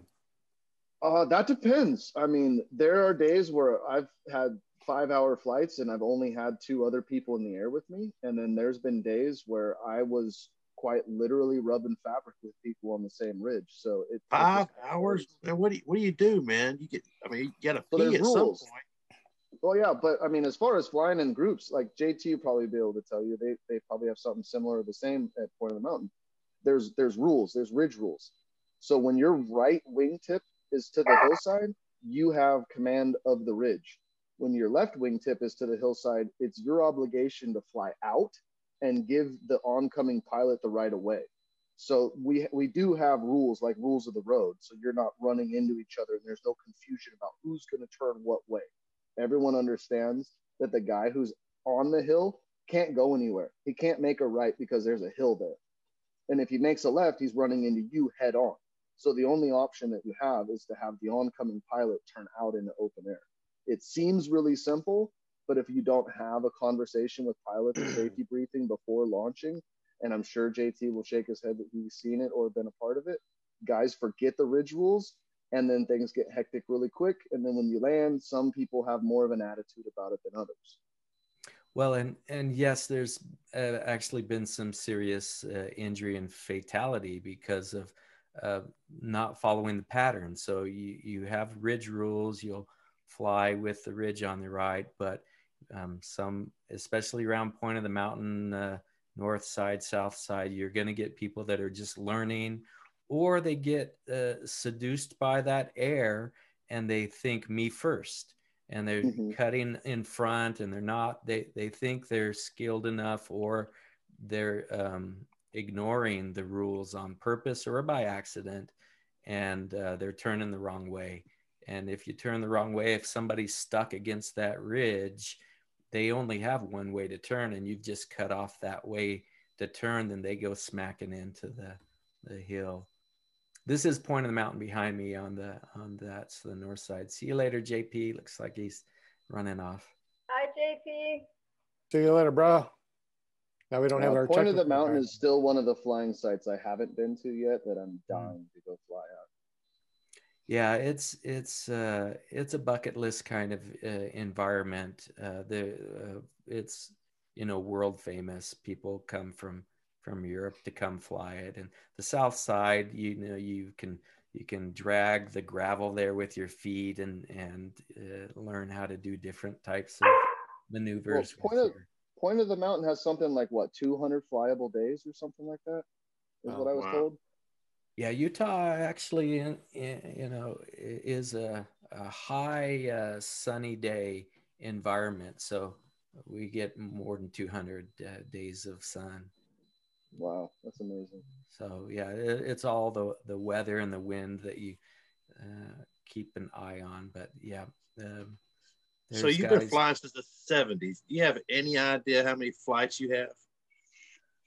No, I I do keep a logbook of my last couple of years kind of thing, but um, yeah, it, it, back in the seventies, it was, you know, a very sparse kind of thing. I was hitting a few uh, hours, not not very much. So I still think I'm under a thousand hours. I'm probably getting close to a thousand if I calculated. Oh, I was going to show you one of my favorite flying was in a, in a kit plane, but um, uh, yeah, I don't, I, I, I don't keep a logbook for anything uh, other than my paragliding and my paramotor flying right now, because I'm, I'm not going to get a, a private license, or uh, we'll see. I, I, I, I get seduced sometimes on, I want this airplane, or I want this ultralight, or I'm going to make my own. I actually built myself an electric bike, and I know friends are making electric paramotors, and, and I'm like, oh, maybe we, we do something. So I, I have a little bit of the squirrel syndrome of, of, uh, I'll go all of a sudden I'll cycle and and pretty uh, I may I may just be doing trike flying with uh, with Sean here pretty soon. We'll be doing tandem and trike flying, and you, you never know what we'll be flying. Who knows? I mean, I'm getting my P P G three and going to be getting my instructors in tandem, and hopefully opening up a uh, school this next year with a couple other uh, instructors. So that'd be pretty cool. And when I do get the tandem, I mean, I, I, I want to also be able to get a trike and do the triking stuff like everyone else is doing, and doing the triking tandems. So much fun stuff to do out there. I mean, you know, when, when I first got into this, I'm like, you know what, I'm just going to get into this. I'm just going to go up, you know, high about two thousand feet and fly and fly and just look around. Man, I'm doing all sorts of stuff now. And now I can't wait to go to the next level. It's amazing what I felt like a year or so ago to what I feel like now. I can't even imagine, you know, ten years from now. I mean, you know, J T flying since the seventies, flying ultralights and hang gliders and and uh, P G and P P G three, and flying, you know, um, you know, aircraft with his friends. I, I can't imagine what his next step is. Mm-hmm. Well, yeah, we right now we just love the the uh, we love our paraglider wings, we love our paramotor wings, and and. Uh, I've, I've so I've taken up powered parachutes, um, uh, uh, been fly, been a ride along kind of thing, and the fixed wings. Sometimes I will start going, I want a, a fixed wing. The, the problem is, is um, when I start thinking about the speed, uh, I think there's a benefit of low and slow, and and uh, your reaction time when you're doing sixty miles an hour. Uh, When I was in my twenties or thirties, I actually had faster reflexes. I am going to turn sixty years old uh, next year. And so uh, I've got to realize, yeah, I think maybe it's these paraglider wings are uh, are good. If you fly the powered parachute, that you, we all know that those parachutes are not very efficient. You are going slow, but you've got, you know, a ton of weight. I mean, they, they're flying these, and they, they drop out of the sky actually a lot faster than us. So there is so much uh, benefit with our paragliding wings. Yes, we can take a collapse. So you got to be really on your toes with the wind and the weather and, and uh, what you're flying into. Don't, don't get smacked out of the air. I want to um, get smacked. Do we have any, anybody asking any questions in the chat real quick? No, I just knew it was recently. Go ahead. What's that? Shane. I was just gonna say I just looked up um, uh, Brian. Or shoot, shoot, um, Kevin. Your airport is um, P D X. Is Correct. That the one? Yep. Uh, so we're looking. We're looking at a less than two hundred bucks for uh, seven yep. days. That's what I was telling you, man. And you can put your motor on FedEx ground and have it shipped out for about two hundred bucks. Also, you don't you don't have a motor somebody can borrow and a wing? Yeah. Not at this point. Like I, like you guys have been informed, the top eighty has been moved down the road, and I only have the one motor now at this point. Top eighty? That thing's not going to move me down the road. Yeah. I bet you, dude. He's going to send you off a cliff without a motor.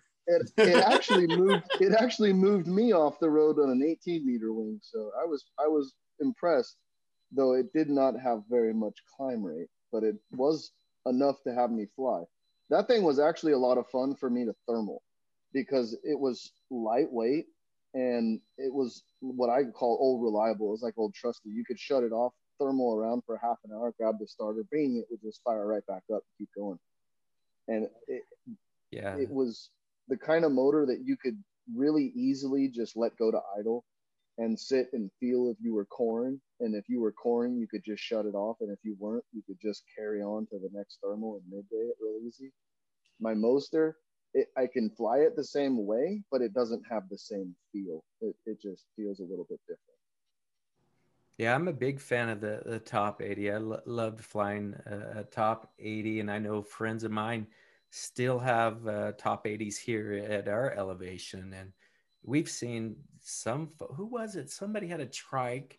I think it was uh, Carson Rodenhouse is, I think he may have an Atom eighty, but it's still eighty C Cs. And mm-hmm. you can get people up in the tandem trike with that eighty C C. It's incredible. But yeah, it's uh, more, love... more about the wing than it is about the motor. Yeah. Or the conditions, I should say. So if you have the right favorable conditions, you can get off the ground real easy. Yeah. But the mini plane is is a nice little engine, but the uh, it, the Atom sadly killed it. yeah. Yeah, that that's well, and we like to see competition. We want to see, you know, I think it's fun to to uh, to see where it's going to go with, uh, you know, the American-made uh, paramotors and and. Uh... So I, I I have to ask, with with all of your years of experience, what is your favorite means of floating around the sky? Do you prefer paragliding? Do you prefer paramotoring? Do you prefer an ultralight or a hang glider? If you could wake up tomorrow and have the best, greatest thing in in Christmas tree, what would it be? Yeah. Uh...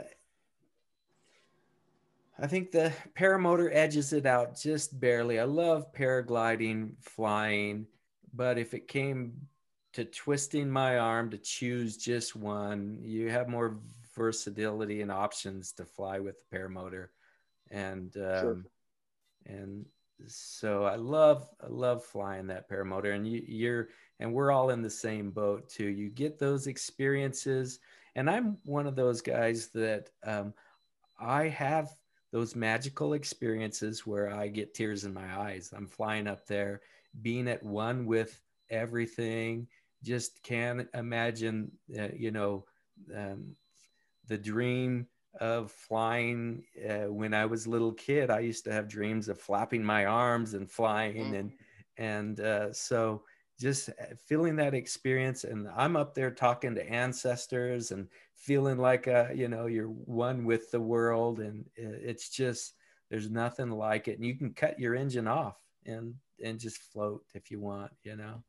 So it always makes me feel like I'm a Marvel character. It's like the wing is my cape, the wing is my cape and my superpower is flying. Yeah. Yeah. But, Mark H in the chat said, which do you do more, foot or wheel flight?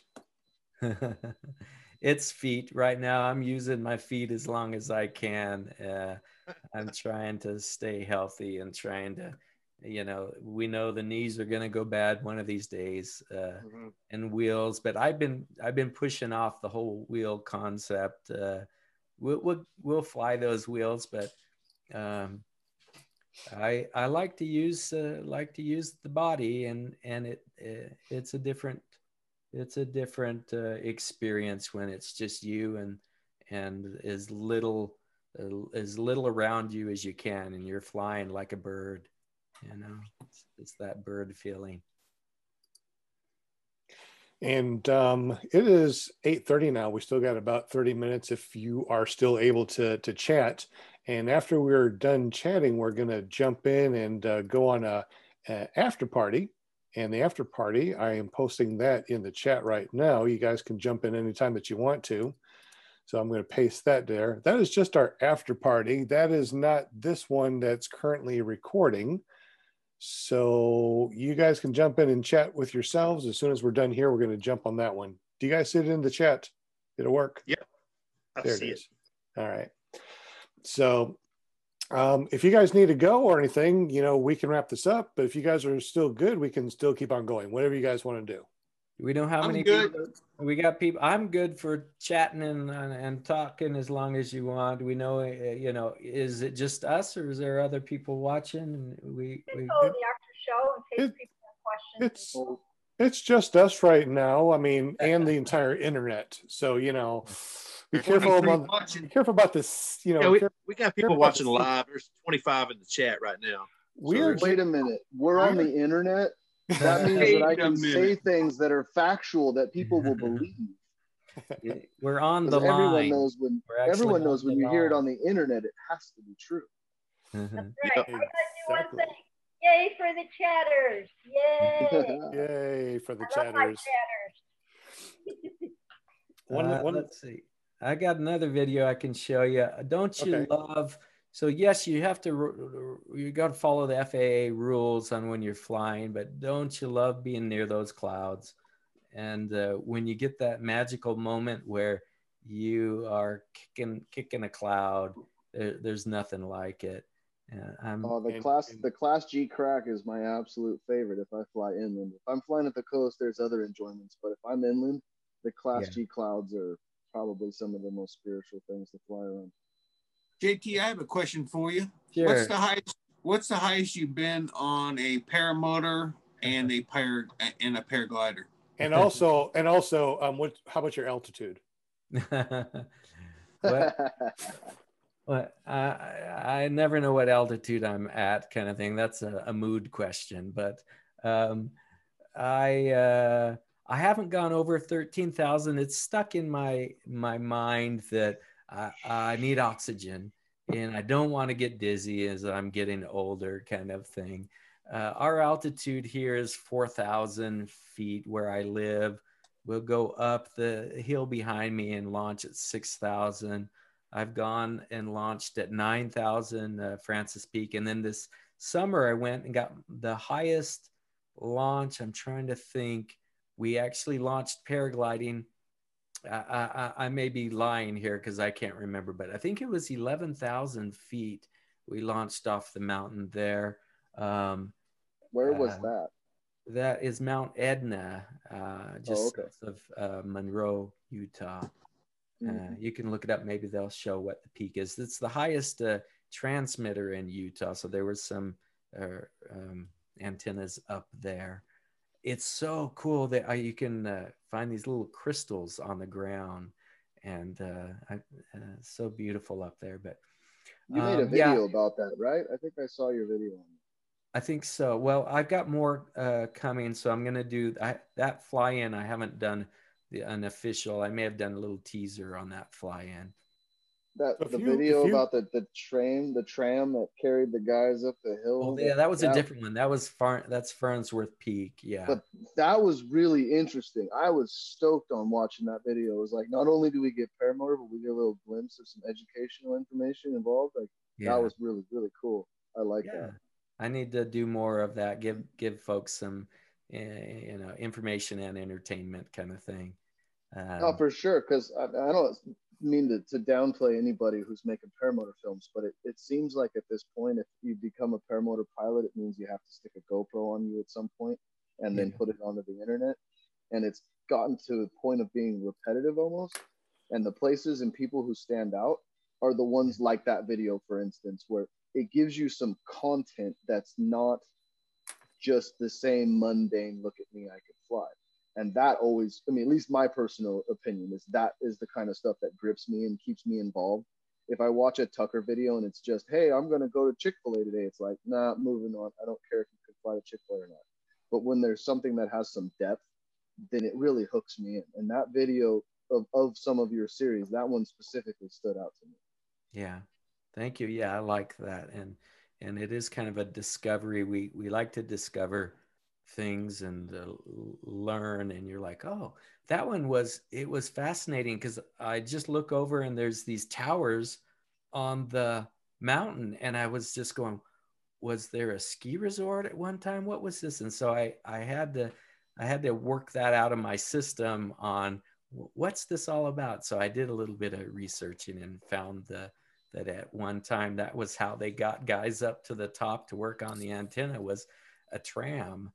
And uh, yeah, that was fun uh, showing there. Thank you for that. That. Uh, and then I, I got to jump off here in a second myself, but I have one other question, and it's, it's, this is one of those fun ones between me and you because we got to have a shared experience, but different yeah. one. How much fun was it to hang out with Kyle? Kyle's incredible. He, he is a flyer and just a uh, a good dude. Isn't he a good dude? I mean, like hanging out with one of your best friends that just came along. I mean, it was yeah. amazing. Now he has got such a, a, a good heart. I mean, you just meet him. I'm like, hey, Kyle. And no, he's got no, uh, you know, attitude about, you know, and I'm sure that, that, that uh, I, I can annoy people, and, and you can get annoyed by strangers and, and other people, but he, uh, he's just fun. That was so, and that was good to see him uh, fly with you too. And and oh, uh, we had so much fun. It was such a good time hanging out. I made a, I made an epic mistake. I I was invited to go with him up to hang out with Dimitri and Max and them. Oh yeah. And, and I I decided I was gonna stay and clean up the beach house and head back to the family instead of going up there. And then in hindsight, after coming home, it was like, oh, you're an idiot. You should it, it's funny. So I was talking to Sean about my wife is not a flyer. She's got no desire to go up in the air with me. She likes to stay on the ground, but she looks for opportunities for me to get out and, and fly and all that. She's the one that spotted Kyle, and she's like, oh, Kyle is coming to the Point of the Mountain. You got to get down there. And I'm like, ah, I mean, I don't know if I've got time. You start going and, uh, And you're, and, and she was the one that kind of like, no, this is, this is Kyle. You got to go play with him. And so I went down there and, and yeah, and it was, it was good. And so, yeah, you kind of, we can kick ourselves afterwards. It's like, yeah, if, you know, Sean or, or Brian or Kevin comes to town, uh, we got to go out and fly with them, because you never know when you're going to have that, you know, experience again. That's kind of a once in a lifetime thing. Well, I'm that annoying extrovert that'll text you like seventy-five times before I leave, and then another one hundred fifty on the way. And you'll have like seventeen missed calls in five seconds when I get there, kind of thing. So you won't yeah. miss me. There you go. Uh, yeah, I think I think I think it's we, we all kind of will come and go. Sometimes I'm introverted. Most of the time I'm an extrovert, but sometimes you never know. You're like, I don't feel like doing anything today. You know, that kind of thing. I, you know, I, I feel I feel like that right until I see the forecast, and then I'm, that's it's kind of like how people feel about fishing or hunting. It's like, oh, I don't want to do anything. You want to go hunting? Oh, of course. Yeah. Like, yeah. They say that about flying. It's like, well, you know, I just twist my arm. Mm-hmm. Yeah. Exactly. Hey, we, we got, before we leave, one more question in the chat, or actually it's two questions from uh, Jim C R one twenty, and uh, I had a privilege. I had the privilege of meeting him recently down at Aviator. He was just training with his son, Morgan. And uh, question is, have you had any family get into sport, and what is your ideal hair event? um, no, I've got two sons. I've got an older son. He's in uh, college. He's uh, mechanical engineering uh, senior here at University of Utah. He, uh, Uh, he said, Dad, you know, I want to fly, but I've always been on, you've got to have the passion yourself. I don't want to push anybody into flying, kind of thing. So none of my family fly but me. Uh, a lot of people have the concept of, oh, I think I would love to fly. I want to, it looks so easy. And, look, and then you see all of the, you know, Tucker Gott videos or anybody of the videos, and they start going, oh, I want to fly. But you, you, there's got to be some fire in the belly to get out and go after it, kind of thing. And and so um, I'm always a little hesitant about uh, when I see when I see kids doing it. I kind of want to I want to make sure it's their passion. It's not them. Uh, you know, you're told to go fly, kind of thing. I'm not sure if I answered that. But I think was it the C R eight. I think I flew with him at Endless uh, Foot Drag too. Uh, Jim C R one twenty, yeah, he's been in the chats for a while. Um, I, like I said, I just finally got to meet him. Um, yeah. But yeah, him, him and his son just trained down at Aviator, and I think he actually bought a wing from from Kevin. Is that right? Yeah, I sold him uh, an old Air Design bolt, and uh, I, I gave it to him. I think it was like three or four hundred bucks, so he could spend some time kiting and getting comfortable with things before he went down to Aviator. That's cool. So, mm. Last last I talked to him, he said he was he was killing it with that wing and using it as his as his mud duck, so that way he didn't get any of his nice stuff tore up, which I was like, heck yeah, buddy, good decision making right there. There you so what's go. your go what's your go to uh, wing brand there, Kevin? I'm sure you sell multiple wings. What do you fly? I'm I, I am not a brand whore by any means. I um. I'm a I'm a dealer for Sky Sports. I'm a dealer for APCO, and I have multitude of friends throughout the industry Chris and everyone else. So if I need a Gin product or an Ozone product or a B G D or whatever it is, I, I have all the connections through the ways to get what people want. Um, I think that there is no perfect brand. I think it's like a shoe. You know, some people, a Nike is the best shoe for them, whereas a Reebok might be the next best shoe for the next guy. So I don't think at this day and age, there's anything that we can consider that's bad. You know, there was a point maybe ten years ago where there was a couple wings or a couple wing manufacturers that people were really pushed to stay away from. I think at this point, everything's kind of come up to a standard that we can expect. And it really just comes into tool for the job, in my opinion. So if you're, if you're a more advanced guy who's looking to get Uh, a more miles per gallon on your cross countries, you know, then we, we try to fit them into like a Luna two or something like that. If they're a, a newer pilot, but but a skilled pilot, we might look at say like a Niviet Cubic or an Ozone Spider. I mean, it, it just, it really varies. I, I try to fit the right gear to the student, not necessarily push a brand on anybody, if that yeah. makes sense.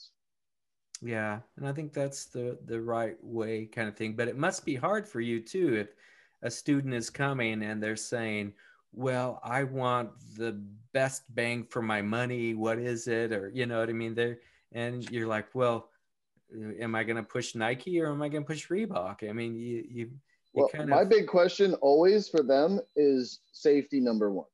Mm-hmm. So it's, it's, you know, especially like when you bring up the Tucker videos, because this is one of those things that I love to laugh at, is when I get that fresh student who's watched five years of YouTube, who's building up to this experience, and they are ready and fired up, and they get in the harness and they get connected into a wing and they get that wind and they feel the actual power of the wing, and it jerks them out of their shoes, and they spend a whole day, they put in all the commitment, they do really well for a first day student, and at the end of the day they turn around, they look at you and they say the words, wow, Tucker makes it look so easy.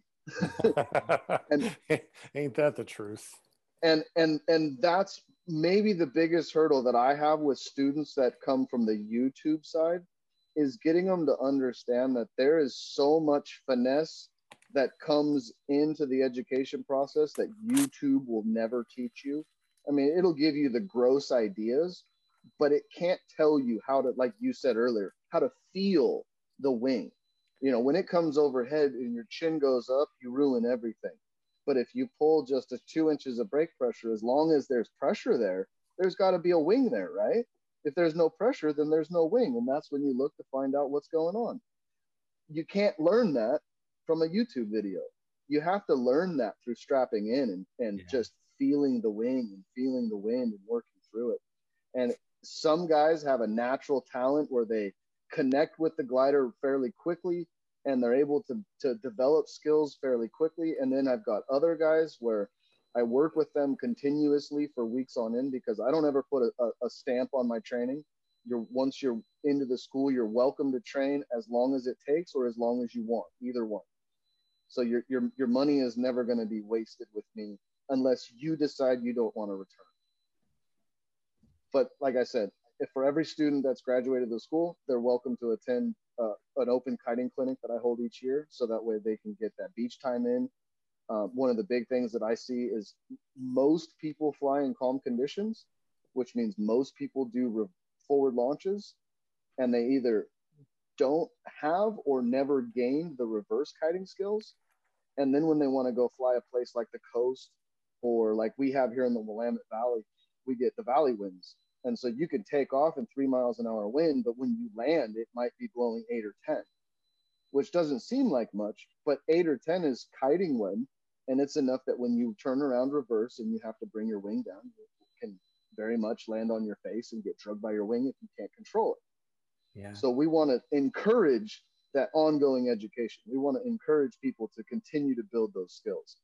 So that's why I don't recommend any given brand, because everybody develops their own skills at their own pace.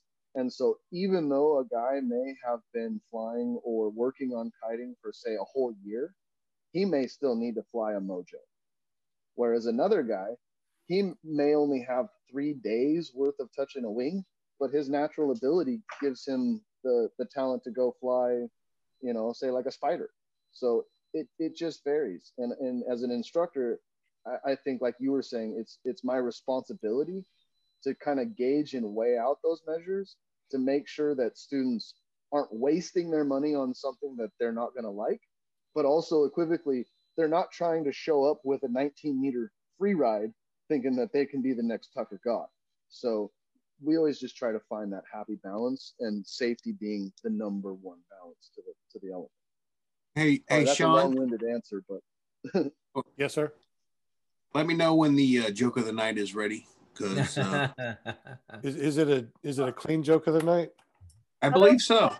Otherwise, we have to go to like the after after after show. No, no, it's it's yeah. it's, it's it's it's clean. Oh boy. Well, are I we mean, ready? We, I mean, we All have right. fifteen minutes left right now until we're going to go to the after show, but we're still streaming, and I can wait. Still, and we're still doing a you know it's a, still a family show, so as long as it's a family yeah. joke. Not a Family Guy joke. Well, Family Guy joke would be okay. Shane, it sounds like they're challenging your your judgment here.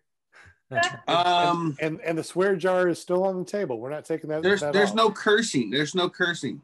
And no innuendos. Oh, there's a yeah. There's an innuendo. All right. Okay, hey, go ahead. In all fairness. In all fairness, even the Disney movies we watch now have innuendo. That that is true. That is true. I guess it depends on how harsh the innuendos are. That we're we're oh we're, no, we're just trying to keep this a family show. That's all. That's yeah, why we're having. That? That's why we're having the after show being whatever you want to do. If you jump in the after show, well, hey, it's on here. You. So we'll we'll we'll wait for the joke of the night for the after show. You gotta yeah. You're gonna build up build up that anticipation. Yeah, it's, that, it's a good one. You, now that you said that, Leah is going to show up in the in the after show naked. Well, Leah, Walter, Leah will Walter, Walter, Walter said, "Let it roll, chef." Leah, well, I'm, I'm going to ice last... down some meat, but I will definitely be back for your uh, joke in the after show. Oh, Mark, Mark, it, Mark asked if it was an Amy joke. it it's right up her alley. Uh-huh. Oh.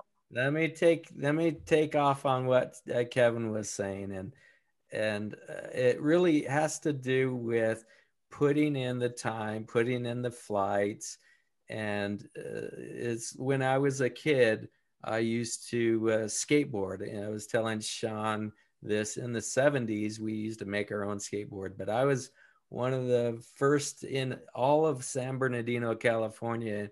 You could count all of the high schools together. There probably was only four or five of us that drained a swimming pool and figured out how to get air. And um, it, it was not easy. We had to put in the time on the skateboard to get up higher on that uh, swimming pool. And you would finally, and you would try to hit the, first try to go over the light in the swimming pool and then try to get all the way up to the coping. And forever we thought that that was it, is grinding that coping. There's no way you could go in the air because there's no wall to do it. And then we would watch the skateboarding magazines and somebody would hit air. And then so people would try those kind of things. And so it, it isn't um, that it, it and some guys are going to have a natural ability to be able to skateboard or surf or snow, you know, board or snow ski. But in the, in our normal world, I'm not a Superman, I'm not a super flyer. And it just takes hours and time of figuring out how to fly. And it's all about putting in the flights and putting in the hours. And then, even then, you're still going to, Uh, you're still going to land on your belly and do a belly flop and say, man, I look like a new guy. Why am I not running when I hit the ground? You know, that's, uh, so anyway, that's, that's my take on the, on the whole, um, finding, finding what looks easy is not really always uh, the case. That they need to realize you got to be motivated to put in uh, the time to go out. And I fly in twenty-eight degree weather, you know, or you get the wind chill and it's going to be cold out there. Uh, but it's because you, you have a passion inside to go do it. How important do you think is kiting skills. In all the years that you've been flying, is it more important to go out there with, uh, you know, and, and do S I V courses or tricks, or is it more important to kite?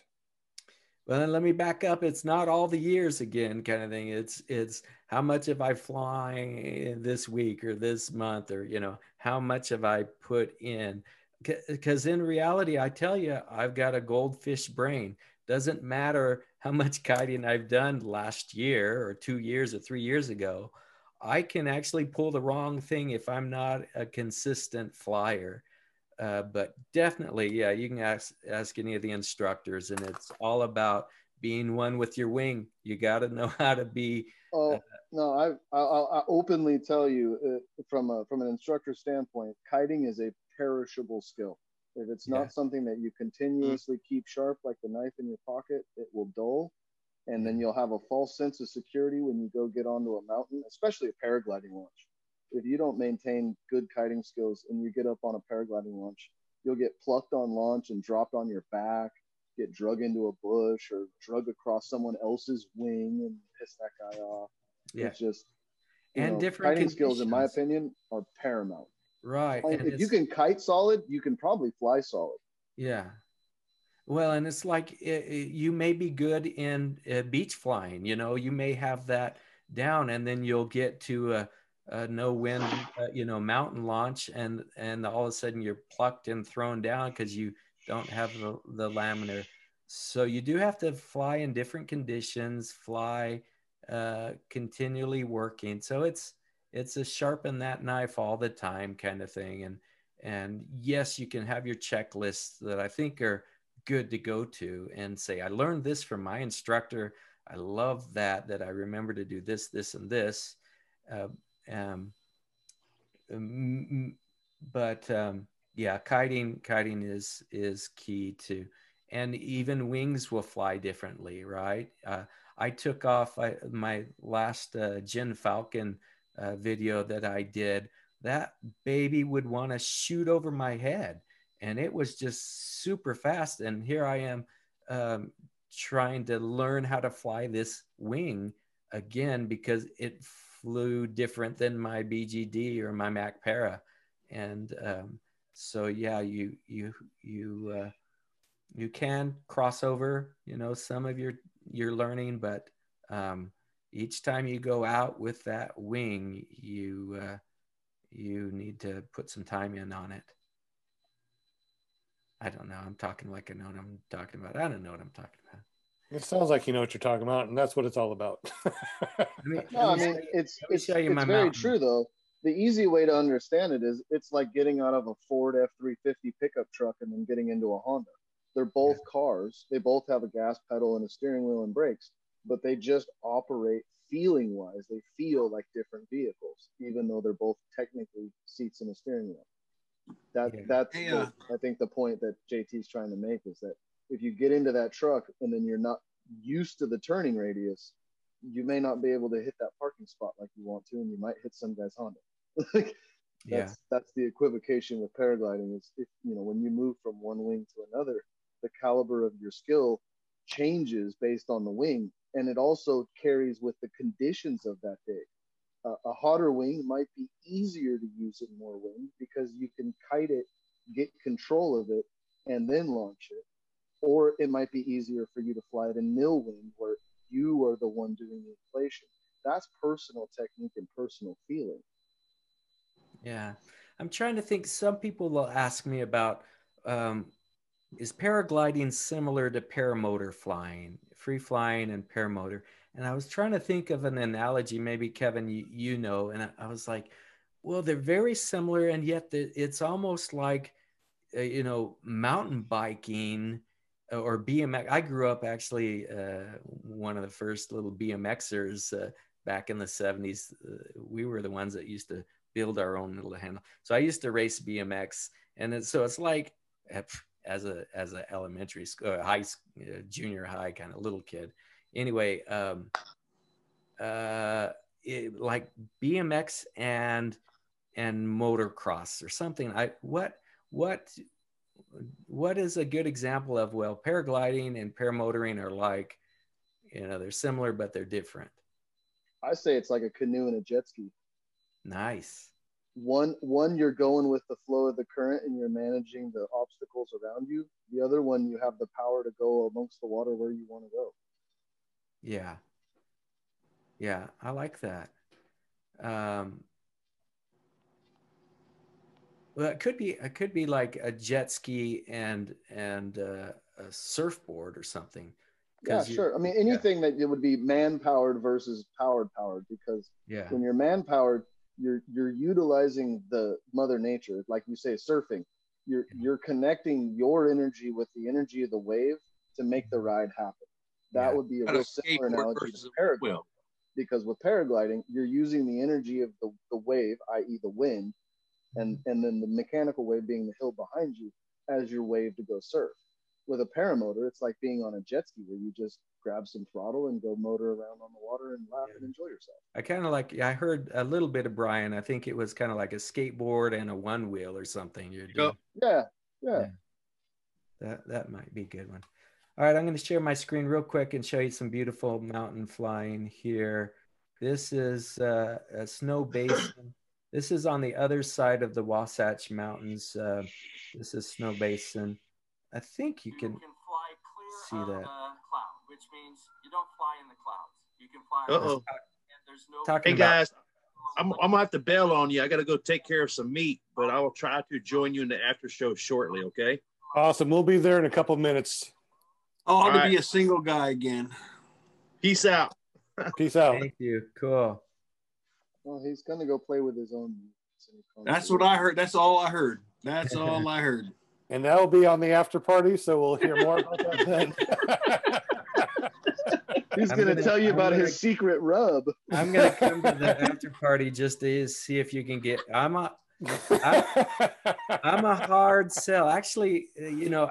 I, oh my goodness! When you get as old as I am, I actually used to do stand-up comedy in uh, New York and Florida. I tried to. I was not very funny, and I realized.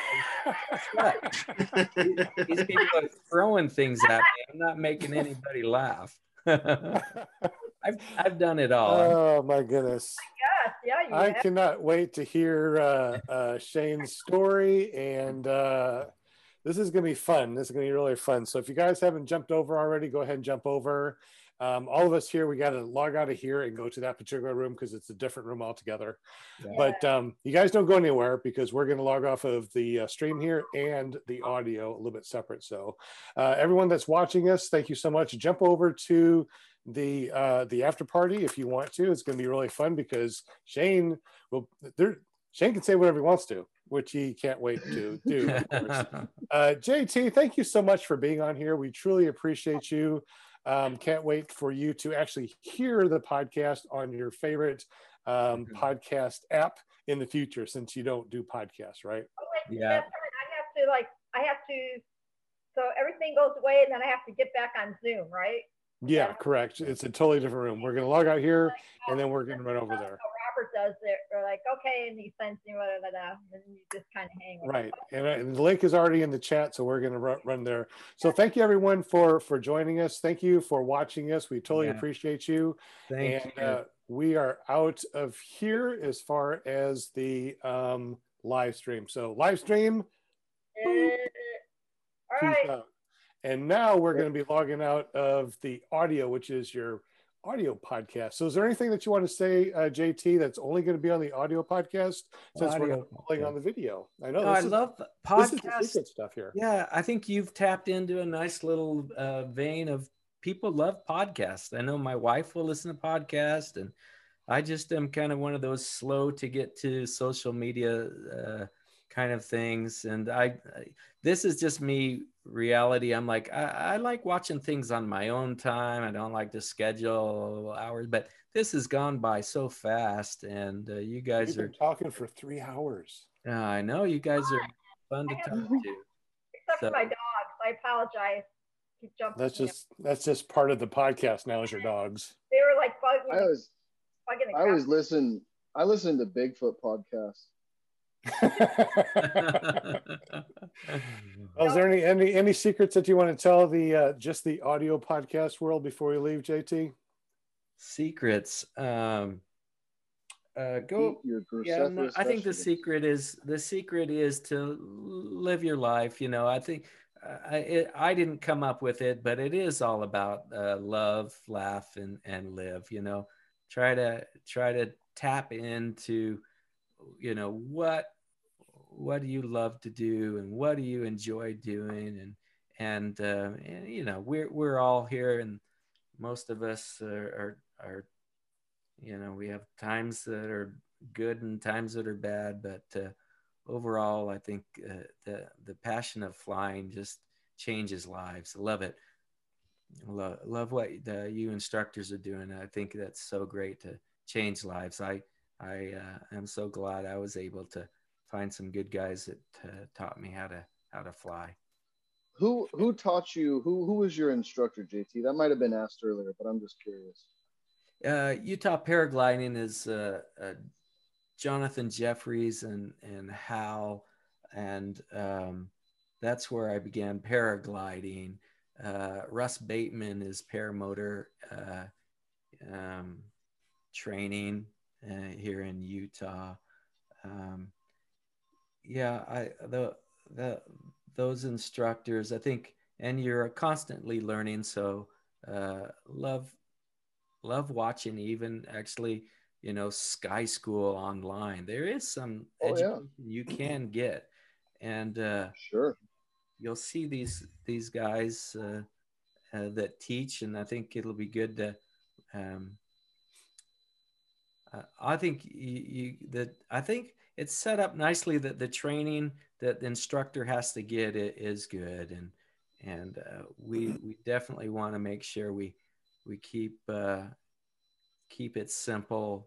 To wait, you said you said instructors are supposed to be trained? Nah, yeah, yeah, you're okay. and, and, and here's and here's the last secret.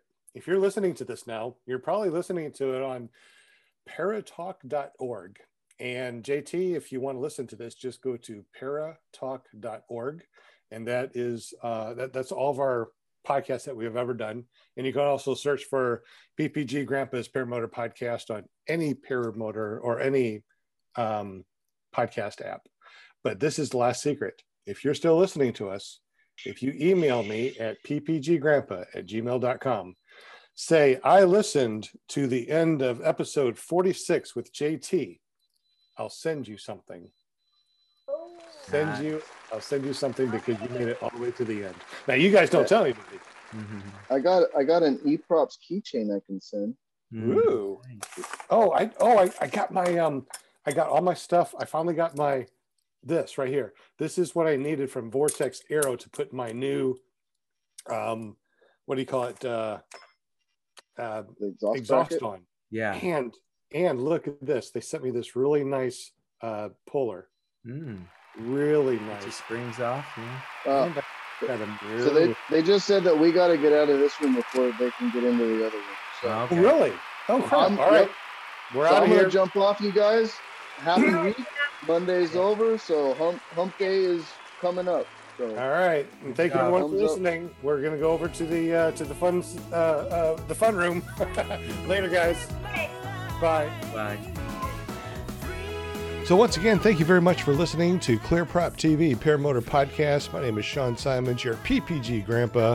You can always find us on any of your favorite podcast apps at P P G Grandpa's Paramotor Podcast. Find us on the web at clear prop t v dot com, which forwards right now to our Facebook page. And of course, if you want to listen to this on paratalk dot org, that is our other audio podcast. Have a wonderful day, and thank you again for watching Paramotor Podcast with uh, J T Wardle, episode forty-six. See you next week, same para time, same para channel.